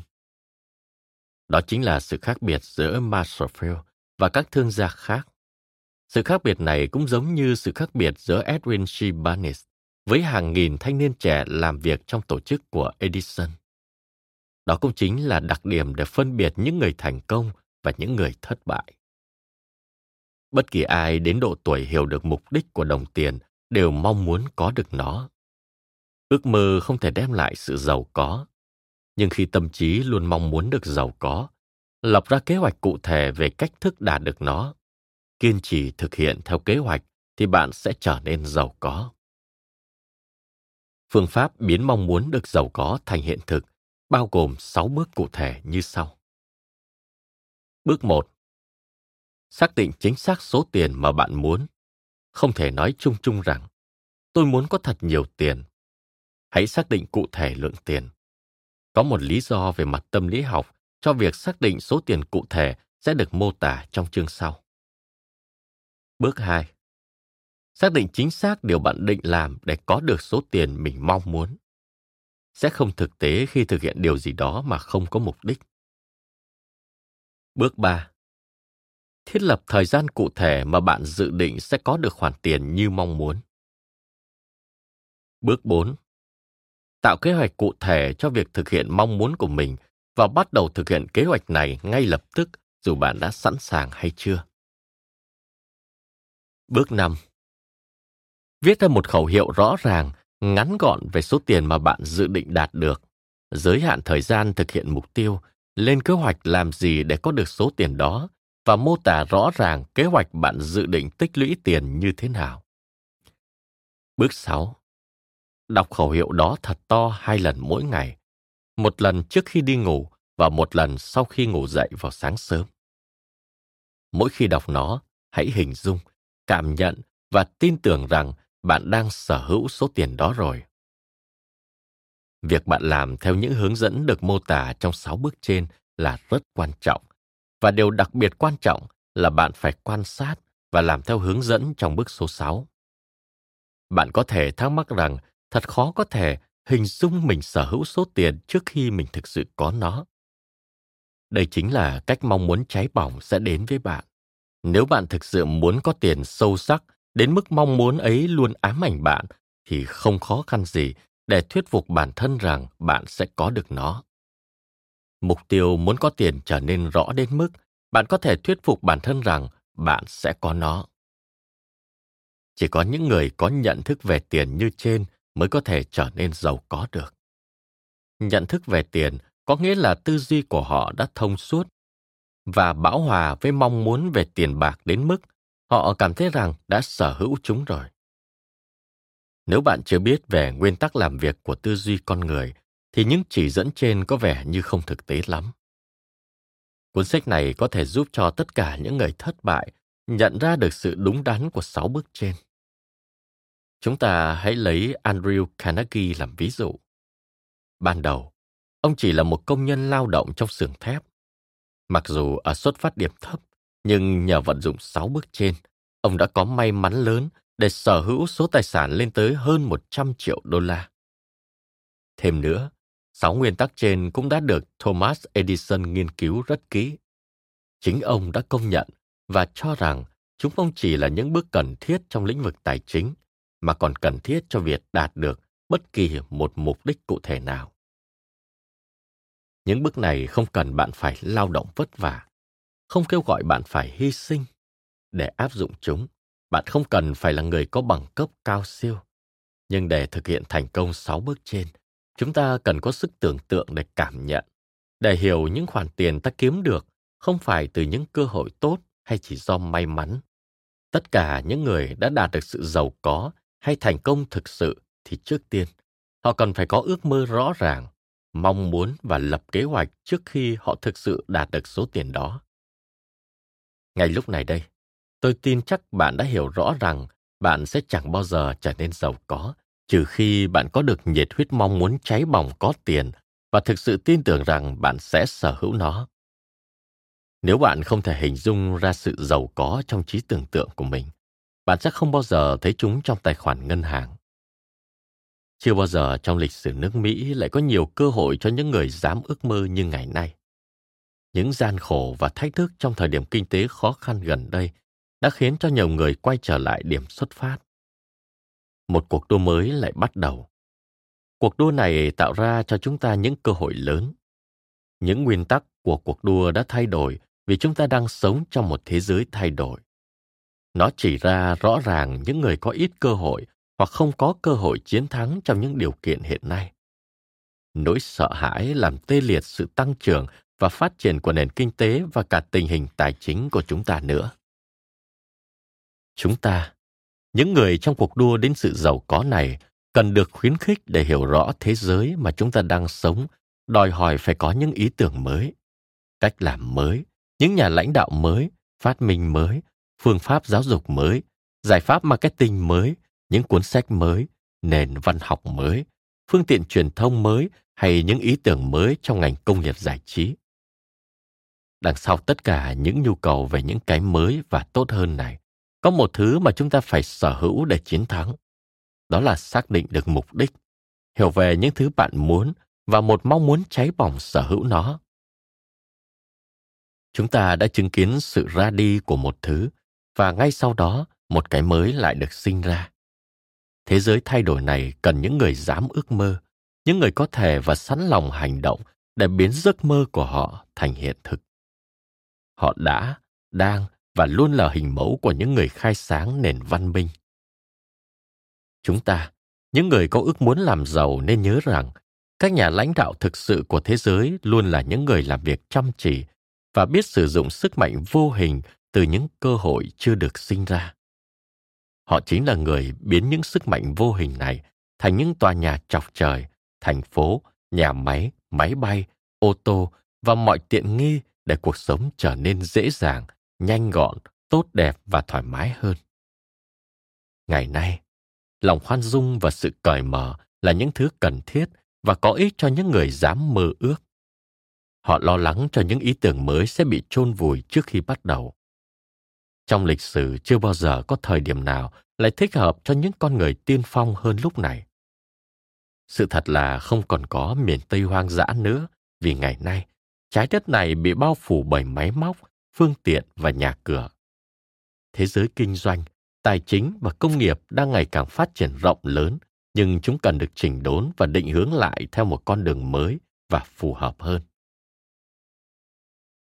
Trong quá trình thực hiện kế hoạch, bạn đừng bị lung lay hay nhụt chí vì những người xem bạn như một kẻ chỉ biết mơ mộng. Để vượt qua những thách thức lớn trong thế giới thay đổi này, bạn cần có tinh thần của một con người tiên phong vĩ đại trong quá khứ. Những người ước mơ cống hiến tất cả giá trị của mình cho nền văn minh. Đó là tinh thần đang chảy trong huyết quản của nước Mỹ, thổi bùng ước mơ để tận dụng lợi thế của những cơ hội tuyệt vời, cơ hội của bạn và của tôi để phát triển và trau dồi những kỹ năng của chúng ta trong đất nước tự do này. Chúng ta đừng quên rằng Columbus đã mơ về một thế giới chưa được biết đến. Ông đánh cược cả cuộc đời mình về sự tồn tại của thế giới đó, và cuối cùng ông chính là người tìm ra nó. Christopher Columbus, nhà hàng hải, đô đốc của hoàng đế Castile. Những chuyến vượt đại Tây Dương của ông đã mở ra những cuộc thám hiểm châu Mỹ cũng như quá trình thực dân hóa của châu Âu đối với châu lục mới này.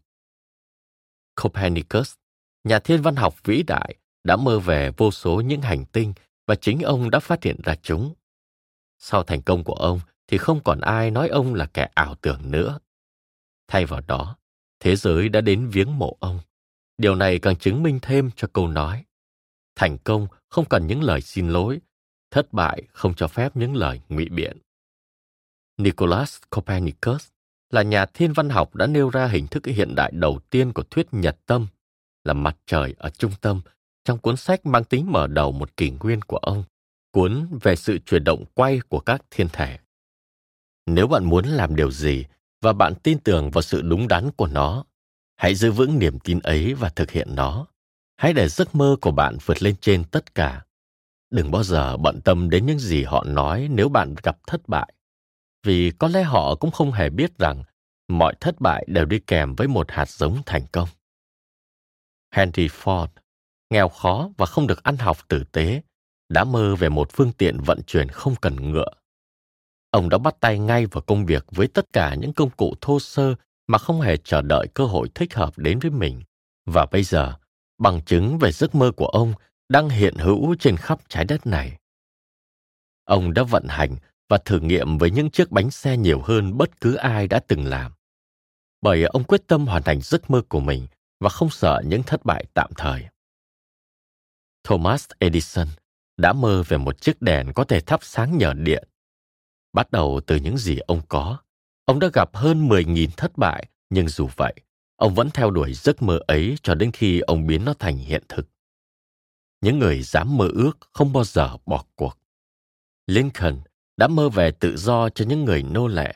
Ông thực hiện giấc mơ của mình, và cho dù ông không còn sống để chứng kiến miền Bắc và miền Nam thống nhất, nhưng điều này chứng minh rằng giấc mơ của ông đã trở thành hiện thực. Abraham Lincoln là Tổng thống Hoa Kỳ thứ 16, người dẫn dắt nước Mỹ qua cuộc khủng hoảng lớn nhất, cuộc nội chiến Hoa Kỳ và là người chấm dứt chế độ nô lệ tại quốc gia này. Anh em nhà Wright đã mơ về một chiếc máy bay có thể bay được trên bầu trời và giờ đây mọi người có thể nhìn thấy bằng chứng đó đang bay trên khắp bầu trời của thế giới. Anh em nhà Wright, hai anh em người Mỹ gồm Orville Wright và Wilbur Wright là những người đầu tiên thử nghiệm thành công cho máy bay bay được. Marconi đã mơ về một hệ thống được chạy bằng sức mạnh vô hình của phổ điện từ. Giấc mơ của ông không hề hão huyền khi chiếc radio và TV ngày nay đang được sử dụng rộng rãi trên khắp thế giới. Thêm nữa, giấc mơ của Marconi là có thể truyền thông tin đến những ngôi nhà, căn hộ, bất chấp khoảng cách về không gian, giúp cho mọi người ở các quốc gia trên trái đất trở thành hàng xóm của nhau. Nó giúp Tổng thống Mỹ có phương tiện để nói chuyện trực tiếp với toàn dân. Bạn có biết rằng có lúc bạn của Marconi đã đưa ông tới bệnh viện tâm thần để được chăm sóc và kiểm tra khi ông nói rằng ông vừa phát hiện ra một nguyên tắc. Qua đó, ông có thể gửi một thông điệp qua không gian mà không cần sự hỗ trợ của dây hay các phương tiện di chuyển khác. Trong thời đại ngày nay, những người dám mơ ước đều có điều kiện tốt hơn để thực hiện những giấc mơ của họ. Marchesi Guglielmo Marconi, nhà phát minh người Ý, ông là người đã phát minh ra máy điện báo radio.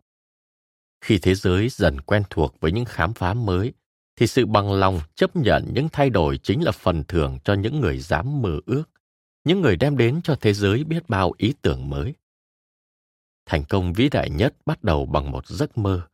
Một cây sồi bắt đầu từ quả sồi, con chim được sinh ra từ trứng và mục tiêu cao nhất của tâm hồn là đánh thức thiên thần đang ngủ trong mỗi con người. Giấc mơ chính là những hạt mầm của hiện thực. Hãy đánh thức, phát triển và khẳng định bản thân hỡi những con người dám mơ ước trên thế giới này. Ngôi sao của bạn đang tỏa sáng. Sự bất ổn của nền kinh tế thế giới sẽ mang đến cơ hội mà bạn đang chờ đợi. Nó đã dạy cho nhiều người tính khiêm tốn, lòng độ lượng và sự cởi mở. Thế giới đang có vô vàn các cơ hội mà những vĩ nhân dám mơ ước trong quá khứ chưa bao giờ biết đến. Thắp lên khao khát cháy bỏng và thực hiện là điểm khởi đầu cho những người dám mơ ước. Những giấc mơ không bao giờ được sinh ra trong sự thở ơ, lười biếng hoặc thiếu hoài bão. Bạn có thể từng thất vọng. Bạn đang phải chịu đựng sự xuống dốc và thất bại trong suốt những thời điểm kinh tế khó khăn. Bạn có thể thấy tim mình rỉ máu vì những gì bạn đang phải chịu đựng. Hãy can đảm lên, vì những trải nghiệm đó sẽ khiến ý chí tinh thần của bạn mạnh mẽ hơn. Chúng là những tài sản vô giá. Bạn nên nhớ rằng, tất cả những con người thành công trong cuộc sống đều có những khởi đầu không suôn sẻ và họ phải vượt qua những khó khăn, trở ngại trước khi tới đích. Bước ngoặt trong cuộc đời của những con người này thường đến từ khủng hoảng và khi vượt qua nó, họ sẽ khám phá ra con đường khác của họ. John bullion đã viết cuốn pilgrim's progress Hành trình của Pilgrim Một tác phẩm được xem là hay nhất trong nền văn học Anh.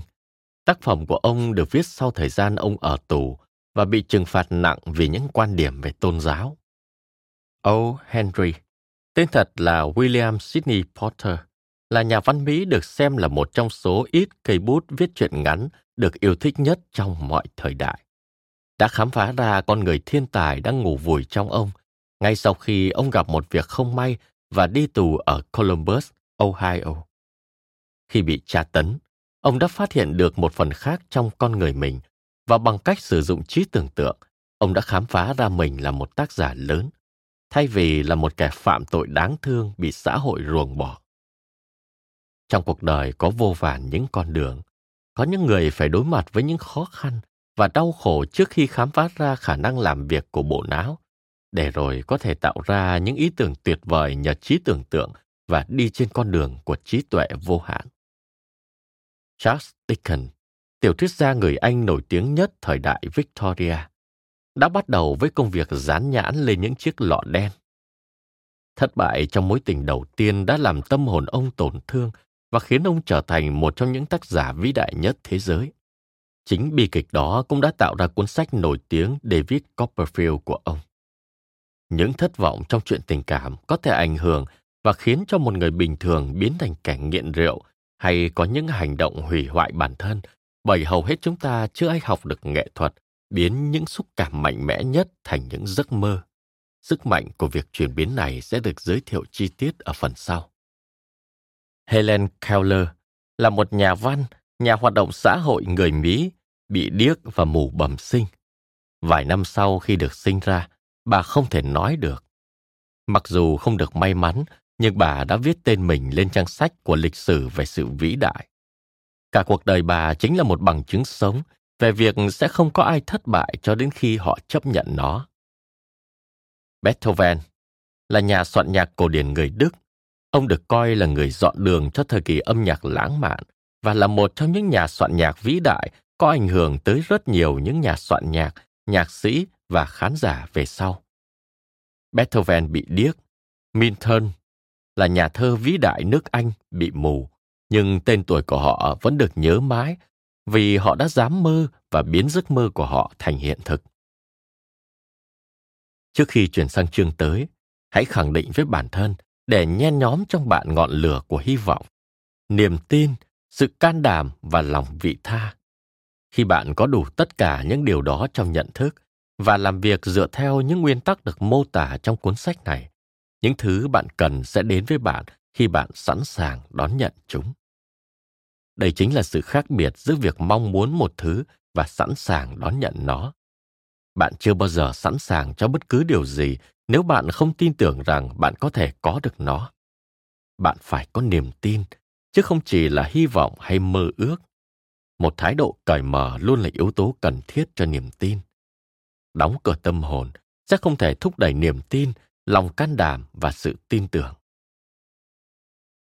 Hãy nhớ rằng, chúng ta cần nỗ lực để đạt được vị trí cao hơn trong cuộc sống hay sự giàu có cũng như những nỗ lực chấp nhận sự nghèo đói và đau khổ. Jesse B. Rittenhouse đã viết chính xác về chân lý đó thông qua những dòng thơ trong bài Đồng lương của tôi. Tôi mặc cả với cuộc đời chỉ vì một đồng xu, và cuộc đời sẽ không trả thêm một đồng xu nào nữa. Cho dù tôi đã van xin mỗi tối, khi đếm lại đồng lương ít ỏi của mình. Vì cuộc đời chính là ông chủ, ông ta cho bạn những thứ bạn đòi. Nhưng khi bạn nhận được đồng lương, bạn cần chịu trách nhiệm với công việc của mình.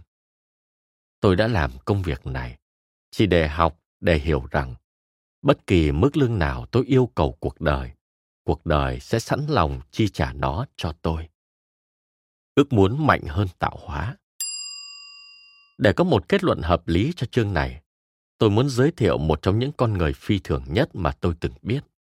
Lần đầu tiên tôi nhìn thấy cậu ấy là khi cậu ấy mới chào đời được vài phút. Cậu ta đến với thế giới này mà không có khả năng nghe như những đứa trẻ khác. Bác sĩ đã chẩn đoán cậu bé đó sẽ bị điếc và câm cả cuộc đời. Tôi đã không thừa nhận ý kiến của bác sĩ và tôi có quyền làm điều đó bởi tôi chính là bố của đứa trẻ. Tôi có quyết định của riêng mình, nhưng tôi đã giấu kín điều này và chỉ để con tim mình biết. Tôi quyết định rằng con trai tôi sẽ nghe được, nói được. Tạo hóa có thể mang đến cho tôi một đứa trẻ không có được khả năng nghe bình thường, nhưng tạo hóa không thể buộc tôi chấp nhận nỗi đau này. Trong tâm trí mình, tôi biết rằng con trai tôi có thể nghe và nói được. Nhưng bằng cách nào đây? Tôi chắc chắn rằng phải có cách và tôi biết tôi sẽ tìm ra nó. Tôi đã nghĩ về những câu nói bất hủ của Emerson, là triết gia người Mỹ và cũng là người đi đầu trong phong trào tự lực cánh sinh và triết lý siêu việt. Trong bài học về những điều dạy cho ta niềm tin vào cuộc sống, chúng ta chỉ cần biết vâng lời. Ở đó có hướng dẫn cho mỗi người và bằng cách lắng nghe chậm rãi, chúng ta sẽ nghe thấy được những chỉ dẫn đúng đắn. Chỉ dẫn đúng đắn ư? Mong muốn.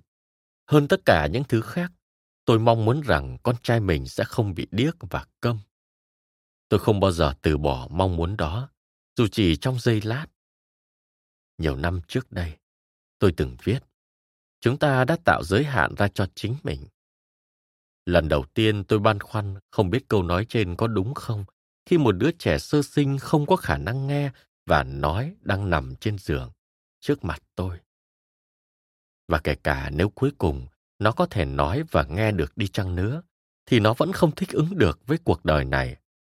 Chắc chắn rằng đó là giới hạn mà chính nó không hề muốn tạo ra. Tôi có thể làm gì và phải làm thế nào đây? Tôi muốn gieo vào suy nghĩ của con mình mong muốn của tôi. Ngay khi con tôi đủ tuổi để hợp tác với tôi, tôi thôi thúc cậu bé một mong muốn cháy bỏng có khả năng nghe nói bình thường như tạo hóa đã ban cho chúng ta.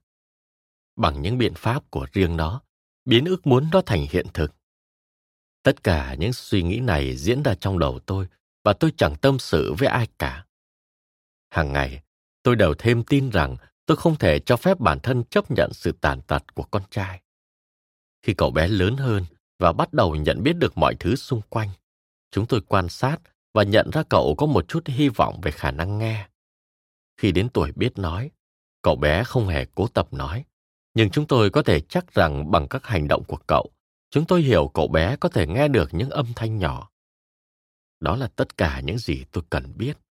Tôi đã tin rằng nếu cậu bé có thể nghe được dù một chút thôi, thì cậu vẫn có thể phát triển khả năng nghe thêm nữa. Sau này, có một chuyện bất thường xảy ra và mang lại cho tôi hy vọng. Chúng tôi mua chiếc máy hát kiểu cổ Vichola. Khi lần đầu tiên nghe thấy tiếng nhạc, cậu vui sướng và ngay lập tức giành lấy chiếc máy. Sau đó, cậu tỏ vẻ yêu thích một số đĩa nhạc. Trong đó có bài It's a long way to Tipperary. Con đường dài tới Tipperary. Có lần, cậu bé bật đi bật lại đĩa này trong suốt hai tiếng đồng hồ. Đứng trước máy Victrola, và hàm răng thì mấp máy hát theo nhịp bài hát. Dấu hiệu thói quen tự hình thành đó của cậu vẫn chưa rõ ràng cho tới một vài năm sau. Vì vào thời điểm đó chúng tôi chưa hề biết về nguyên tắc tính dẫn của xương, bond conduction. Ngay sau khi cậu bé giành lấy chiếc máy hát Victrola, tôi đã khám phá ra rằng cậu bé hoàn toàn có thể nghe một cách rõ ràng khi tôi nói với đôi môi chạm vào phần xương trũng sau mang tai, tại xương hàm gần nơi có ống tai cậu. Những khám phá này cho phép tôi có được những điều kiện cần thiết để biến ước muốn cháy bỏng của tôi thành hiện thực, giúp con trai tôi có thể nghe và nói. Đến thời điểm đó, cậu bé cũng đã cố gắng để có thể nói được một số từ nhất định. Mọi dấu hiệu lúc đó rất khó nhận biết, nhưng mong muốn đã được ủng hộ bởi niềm tin và tôi hiểu rằng không có gì là không thể. Khi biết cậu bé có thể nghe thấy giọng tôi một cách rõ ràng, ngay lập tức tôi bắt đầu truyền vào tâm trí cậu một ham muốn được nghe, nói. Tôi nhanh chóng nhận ra rằng cậu bé rất thích được nghe những câu chuyện trước giờ đi ngủ. Vì vậy, tôi đã đọc cho cậu nghe những câu chuyện về tự phát triển bản thân, về sức tưởng tượng và về một ham muốn sâu sắc về khả năng nghe. Có một câu chuyện đặc biệt mà tôi đã tự thêm thắt một số tình tiết mới và hấp dẫn trong mỗi lần kể. Tôi đã tạo ra và gieo vào suy nghĩ của cậu bé rằng khuyết tật của cậu không phải là một gánh nặng, mà trái lại, nó còn là một tài sản có giá trị rất lớn. Cho dù tôi đã nói với con mình rằng mọi bất lợi đều mang trong nó những lợi thế tương đương, nhưng tôi vẫn buộc phải thú nhận rằng tôi không có ý tưởng về việc làm thế nào mà nỗi đau này có thể trở thành một tài sản vô giá. Tuy nhiên, tôi vẫn tiếp tục kể những câu chuyện đó cho con. Hy vọng thời gian sẽ giúp cậu bé tìm được một vài kế hoạch biến những khuyết tật thành những điều có ích. Lý trí mách bảo tôi rằng không có một sự đền bù xứng đáng nào cho việc bị khiếm thính và khả năng nghe mà tạo hóa ban cho con người, nhưng mong muốn và niềm tin đã gạt bỏ suy nghĩ đó và giúp tôi tiếp tục vững bước. Hồi tưởng lại những gì tôi từng trải qua trong quá khứ. Bây giờ, tôi nhận ra rằng niềm tin của con trai tôi vào tôi là rất lớn và nó đã mang lại những kết quả đáng kinh ngạc. Cậu không hề nghi ngờ bất cứ điều gì tôi kể cho cậu nghe. Tôi đã truyền cho con trai mình ý tưởng rằng cậu có những lợi thế khác biệt so với anh trai mình và lợi thế này sẽ thể hiện ở những khía cạnh khác. Chúng tôi nhận ra khả năng nghe của cậu bé đang dần được cải thiện. Thêm vào đó, cậu bé không hề tỏ ra e ngại về những khuyết tật của mình. Năm lên bảy, lần đầu tiên cậu chứng minh rằng những gì mà chúng tôi gieo vào nhận thức của cậu đã có kết quả. Cậu xin phép được đi bán báo, nhưng vợ tôi không đồng ý. Cô ấy sợ rằng việc cậu bị điếc sẽ khiến cậu không an toàn khi ra đường một mình. Cuối cùng, cậu bé tự giải quyết vấn đề của mình. Một buổi chiều, khi chỉ còn có cậu ở nhà với những người giúp việc, cậu trèo qua cửa sổ bếp xuống sân và bắt đầu lên đường. Cậu mượn sáu xu từ người thợ đóng giày bên hàng xóm và mua báo để bán. Cậu bán hết số báo đó, thu hồi vốn rồi lại dùng số tiền này mua báo và đem bán cho đến tối. Sau khi trả lại 6 xu, thì cậu vẫn còn 42 xu. Khi chúng tôi về nhà vào buổi tối, cậu bé đang ngủ trên giường và đôi bàn tay bé nhỏ đang nắm chặt những đồng xu. Vợ tôi mở tay con ra, nhìn những đồng xu và khóc. Vì tất cả. Khóc vì chiến lợi phẩm đầu tiên của con trai và dường như chiến lợi phẩm này là quá sức đối với cậu. Phản ứng của tôi thì ngược lại. Tôi cười trong hạnh phúc vì tôi biết rằng những nỗ lực của tôi trong việc gieo vào trong đầu cậu bé niềm tin vào bản thân đã thành công. Vợ tôi chỉ thấy trong lần kinh doanh đầu tiên đầy thử thách này, hình ảnh một cậu bé nhỏ tuổi bị khiếm thính đi ra ngoài đường và mạo hiểm kiếm tiền. Còn tôi thì thấy được lòng dũng cảm, tham vọng, tính tự lập của nhà kinh doanh nhỏ tuổi. Cậu đã tự khởi đầu kinh doanh và chiến thắng. Điều này làm tôi hài lòng vì tôi biết con trai tôi đã chứng minh được là cậu có tài xoay sở và điều đó có thể giúp cậu trong suốt cuộc đời. Những sự kiện sau đó đã chứng minh rằng điều này là sự thật. Khi anh trai cậu bé muốn một thứ gì đó, cậu ta sẽ lăn ra sàn, đạp chân và khóc cho đến khi có được nó. Còn khi cậu bé khiếm thính muốn gì đó, cậu ta lập kế hoạch để kiếm tiền, mua nó bằng chính khả năng của cậu. Cậu bé đã luôn làm như vậy cho đến hết cuộc đời. Sự thật là, con trai tôi đã dạy tôi rằng những bất lợi có thể biến thành bàn đạp trong việc leo đến cái đích thật sự, trừ phi chúng ta chấp nhận những trở ngại và coi chúng như những cản trở trên con đường của mình. Cậu bé khiêm tính đó đã học từ tiểu học, trung học và lên cao đẳng mà không có khả năng nghe thầy cô giáo nói, trừ khi họ hét to vào tai cậu bé. Cậu đã không đến một trường học đặc biệt dành cho trẻ em khiếm thính.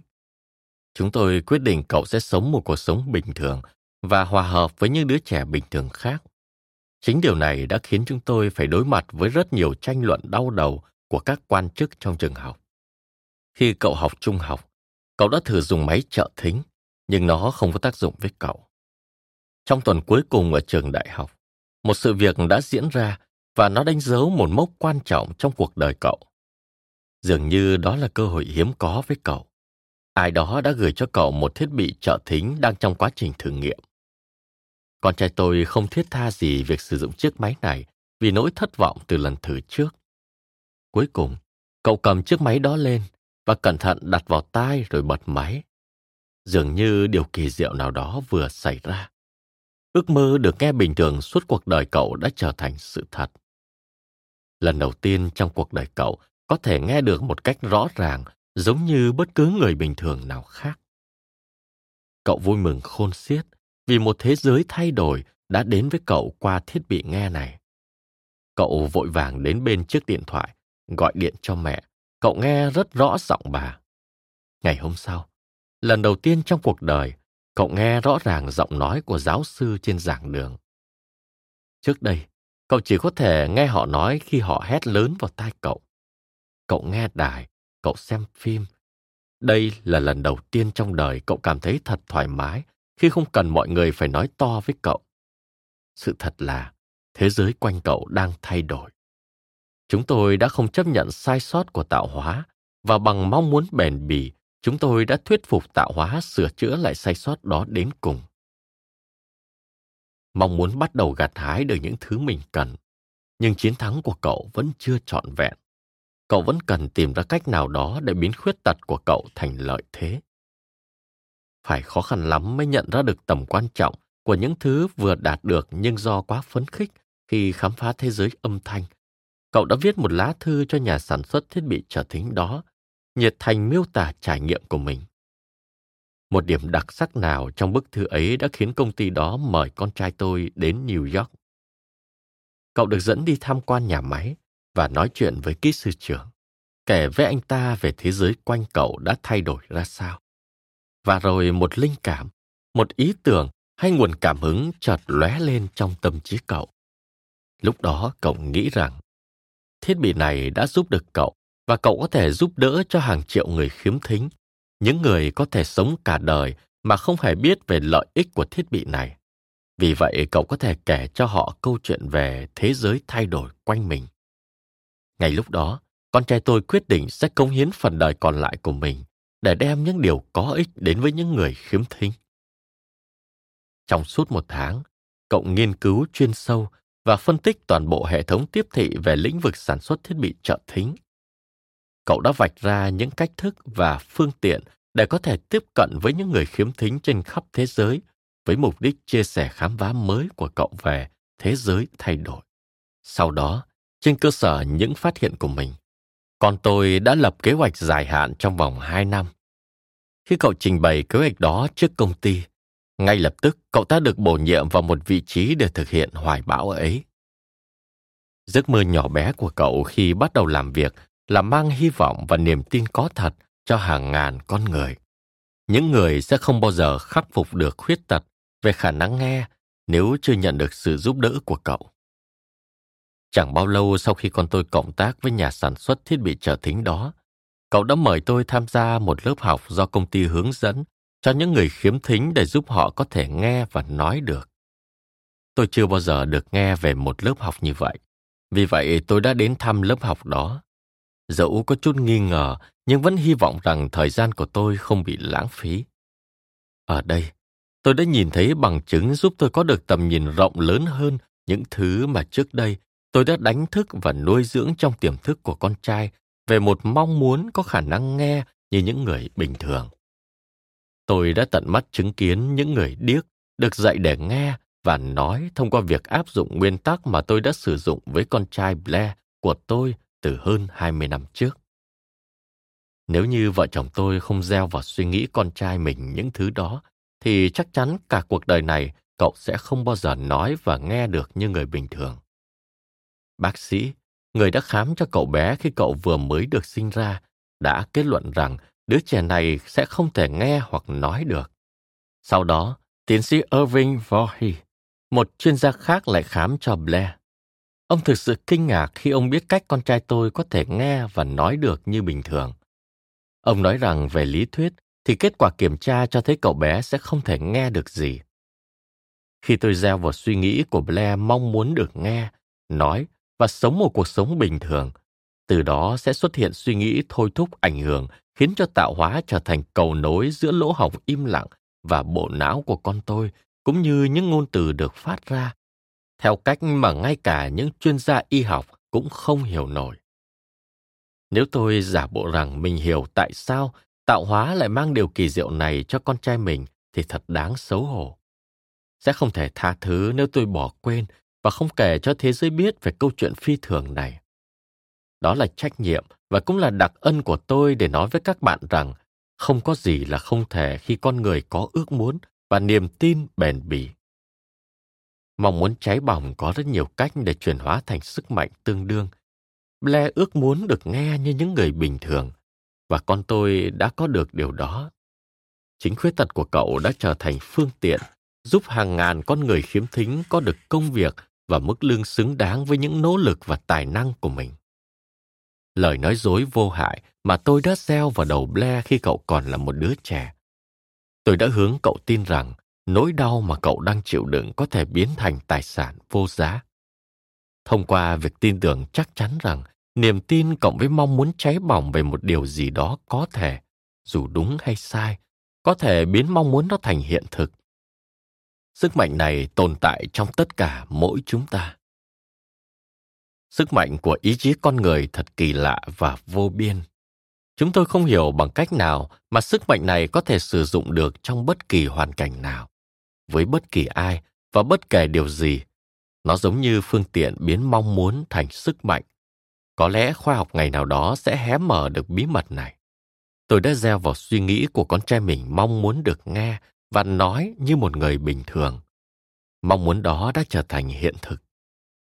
Tôi đã gieo vào suy nghĩ con trai, mong muốn biến khuyết tật của mình thành tài sản tuyệt vời nhất. Mong muốn đó đã được tiếp nhận. Biện pháp này đã thành công và có kết quả đáng kinh ngạc. Nó bao gồm ba hành động rất rõ ràng. Đầu tiên, tôi kết hợp niềm tin với mong muốn có được khả năng nghe như bình thường và truyền chúng cho con trai tôi thứ hai tôi đã kiên nhẫn duy trì nói chuyện với cậu bé về ước muốn của tôi bằng mọi cách có thể trong nhiều năm liền.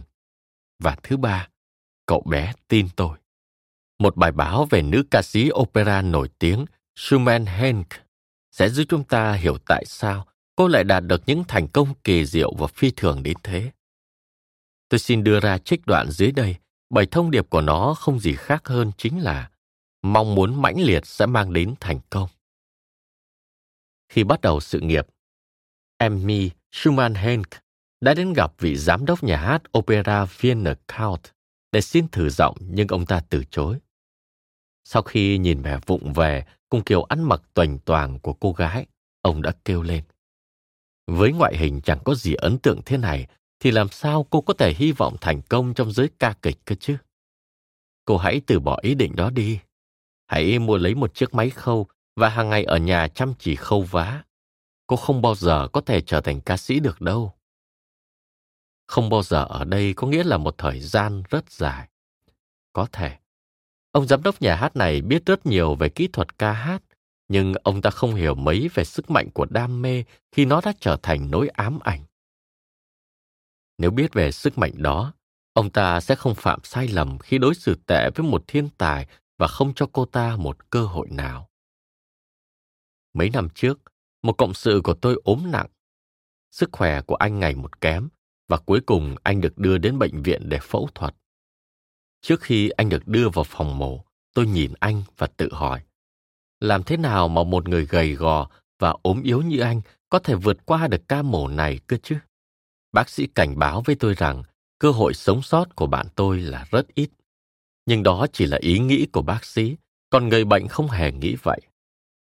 Trước khi vào phòng phẫu thuật, anh thì thầm một cách yếu ớt. Xin đừng lo, thưa sếp. Vài ngày nữa tôi sẽ rời khỏi đây. Cô y tá đứng gần đó nhìn tôi với ánh mắt thương hại. Cuối cùng, ca phẫu thuật của anh đã thành công. Khi mọi việc đã qua, bác sĩ nói, chính mong muốn được sống đã cứu anh ta thoát chết. Anh ta sẽ không thể vượt qua được nếu chấp nhận cái chết. Tôi rất tin vào sức mạnh của mong muốn được hậu thuẫn bởi lòng tin. Tôi đã được chứng kiến sức mạnh này giúp những con người có khởi đầu rất thấp vươn đến đỉnh cao của quyền lực và giàu có. Tôi đã thấy nó như sợi dây cứu các nạn nhân khỏi cánh cửa của tử thần, là phương tiện giúp mọi người trở lại với thực tại sau hàng trăm những thất bại xảy ra. Giúp con tôi có được cuộc sống bình thường, hạnh phúc và thành công, bất chấp việc đấng tạo hóa đã mang nó đến thế giới này với khuyết tật. Làm thế nào mà chúng ta có thể khai thác và sử dụng được sức mạnh của mong muốn? Câu hỏi này đang và sẽ được giải đáp ở chương này và cả những chương sau của cuốn sách. Thông điệp này đang đến với thế giới của hỗn loạn do những chuyển đổi trong nền kinh tế ở Mỹ. Thông điệp này đã trở thành tâm điểm chú ý của những người bị thương vong do những tai họa về tài chính, những người đã bỏ lỡ vận may, những người đã đánh mất vị trí của họ và rất nhiều người đã phải hoạch định lại kế hoạch của mình. Chuẩn bị quay trở lại điểm xuất phát ban đầu. Gửi tới tất cả những người không may mắn đó, tôi mong muốn có thể đem đến cho họ thông điệp. Dù tất cả những thành công là do tự nhiên hay có mục đích, chúng đều phải bắt đầu với một mong muốn cháy bỏng và mãnh liệt, vươn tới những mục đích đã được xác định rõ ràng. Thông qua nguyên tắc kỳ lạ và đầy uy lực về những biến đổi hóa học trong trí tuệ của con người mà tạo hóa chưa bao giờ tiết lộ. Tạo hóa đã ẩn giấu trong đó ngọn lửa của lòng khao khát mạnh mẽ, cho chúng ta thấy rằng không có gì là không thể. Và khi chúng ta chấp nhận từ không thể, có nghĩa là chúng ta đã thất bại. May mắn thay, tạo hóa cũng ban cho chúng ta con đường tới mong muốn, đó là kiên định, hướng đến những mục đích mà chúng ta đặt ra và kiếm tìm. Đó chính là con đường của niềm tin, bước thứ hai trên nấc thang giàu có niềm tin là trạng thái của tinh thần có được nhờ tự ám thị